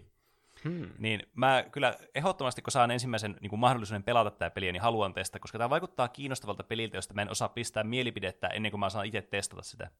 Mutta niin kuin itsekin paljon CS ja Overwatchia pelaaneena, niin tuo vaikuttaisi kyllä just semmoista slam dunk-peliltä, mitä mä voisin pelata siinä hmm. mielessä. Mutta se ainut tapa selvittää on se, että pääsisi pelaamaan sitä, mitä nyt ei vielä pääse, kun tarvii niitä niin kuin closed beta kiitä sitten jostain striimeistä tai muista, että sinne ei vielä oikein kovin helposti pääse itse testaamaan, niin jää Joo. vielä odotteluksi. Mä ehkä nyt muistankin, mä oon nähnyt tästä jossakin Instagramissa mainoksen. Onko tää mm. semmoiset skifi-sotilaat seisoo siinä sille? Joo. Eikö tää ole semmoinen skifi-teemainen? Joo, ja tää, nämä vaikuttaa ulkomuodolta semmoista niin kiinalaisesta kopiolta jostain Overwatchista tai CSstä. Okei. Okay. Että tää, tää on aika tämmöinen, niin kuin, tässä on semmoinen omanlainen, semmoinen tosi simplistinen tyyli. Mm. Sitten tuli sähköpostilla. Moi tupla Pene ja tupla Juuso. Hei, teidän pitää muuten alkaa muistamaan laittaa myös tupla Roope siihen Aivan. viesti. Mm. Olisiko jonkun jakson aiheena Rovion Angry Birds tai peleissä esiintyvät hakkerit? Mm. Angry Birds voisi olla tosi hyvä. Se oli niin vauhdikas se sen nousu silloin, kun me oltiin lukiossa. Jep. Se oli niin ihan oli. käsittämätöntä. Muutenkin ja... tuo niin kuin, suomalainen mobiilipelibuumi oli semmoinen ihan käsittämätön siihen aikaan. Niin. Peleissä esiintyvät hakkerit. Mulla tulee vaan Watch Dogs mieleen. Mä veikkaan, että täällä tarkoitetaan niinku semmoiset, jotka hakkeroi online-peleissä. Aa, niinku cheattaa, näin niin. Tai sitten se, sehän on niinku hakkeroita siinä Bioshockissa, kun siinä on se putkin minipeli. niin, niin, tosiaan, tällä tarkoittaa, että voi se olla. Kyllähän noita hakkerointipelejäkin on olemassa paljon. Mm. Tai hakkerointipelimekaniikkoja. Ja sitten yksi meemi tuli. Pitkästä Oho. aikaa taas meemi. Oi että. Tässä on, tässä on teksti ylhäällä, jossa lukee, että Went to James Bond themed party and saw this fucking legend. Ja sitten tässä on kuva sieltä, että tämä on niinku jostakin, näyttää vähän niin kuin joltakin kouluun tämmöiseltä juhlasalilta vähän tämä paikka, mm-hmm. missä tämä on. Tässä on pu- tyyppi, jolla on puku päällä, ja sen päässä on tommonen iso Nintendo 64 tommonen niinku kasetti. Ja sitten siinä on se 007 Golden Eye. Ja sitten sen naama tulee sitten siihen, niin Pie- onko se Pierce Brosnan oli just siinä. Joo. Sen tilalle. Ja sitten tämä tyyppi vielä juo tässä jostakin tölkistä samaan aikaan. Wow. Hieno. Tosta, no, tuo tölkki on vähän tuossa tiellä, niin mä en oikein näe, että onko se suu semmoinen venytetty sinne sivulle, mutta Silloin joku lanka hauska. tulee suusta, että se venyttää sitä. Se olisi aika hyvä paneutumista niin. Mutta siinä oli kaikki viestit, mitä oli nyt tullut tässä välissä. Paljon on Olihan niitä taas. Kiitos kaikille, jotka lähetti viestejä ja vastasi viikon kysymykseen. Ja mm. kaikki, jotka kuunteli ylipäätänsä. Mm, toivottavasti, toivottavasti kukaan ei loukkaantunut, että nyt ei ollutkaan salkkarit aiheena. Mutta näytti olevan vastaukset sen luontoisia, ettei kukaan hirveän aktiivisesti katso salkkareita. Niin. Mm. Se oli kuitenkin ei. hyvä, että nuo hahmot oli korvattu salkkarihahmoilla, niin Kyllä. niin voi kuvitella, että ne oli niitä salkkarihahmoja. Niin, kaikkien no, lempihahmot seikkaili siellä. Niin, mä ainakin kuvittelin aina ne niiksi. Jep. Ehkä me vielä joskus tehdään salkkari meemeistä vähintäänkin jakso. Niin. Näin on. Tai DJ Nuusikasta ja kaikista Ismo-asekaupasta, vai oliko se Sepon asekauppa? Niin. Hmm. Yksi juttu pitää mainita.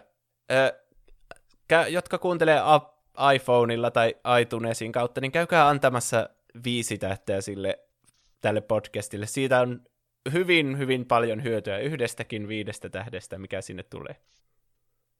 Mm. Käykää siellä tykkäämässä, laikkaamassa, shareamassa, laittamaan viisi tähteä. Kertokaa kavereille. Muistakaa painaa bell-ikonia. Muistakaa seurata tuplahyppyä myös YouTubessa, jossa on uusi hyvä Joo. musiikkivideo. Aivan. Niin, se viime viikon koronaräppi on nyt mm. YouTubessa. Kyllä, siitä tuli ihan sieltä. hauska siitä videosta. Mm. Tuli kyllä. Siitä tulee uusi viraalihitti. Jep. Biisikin oli ihan hassu. Niin, tosi Viraalihitti, hyvä. aika hyvä. Mm. Älä rupea heitä läppää tämmöistä vakavasta aiheesta. Anteeksi. Mä vasta nyt tajusin tuo. no niin. Lähdetäänkö me jo liikaa tangentille, että pitäisikö meidän jatkaa ensi viikolla? Voi Joo, olla. lähdetään. Nähdään ensi viikolla. Ensi viikkoon. Joo, heipä. Heipä hei.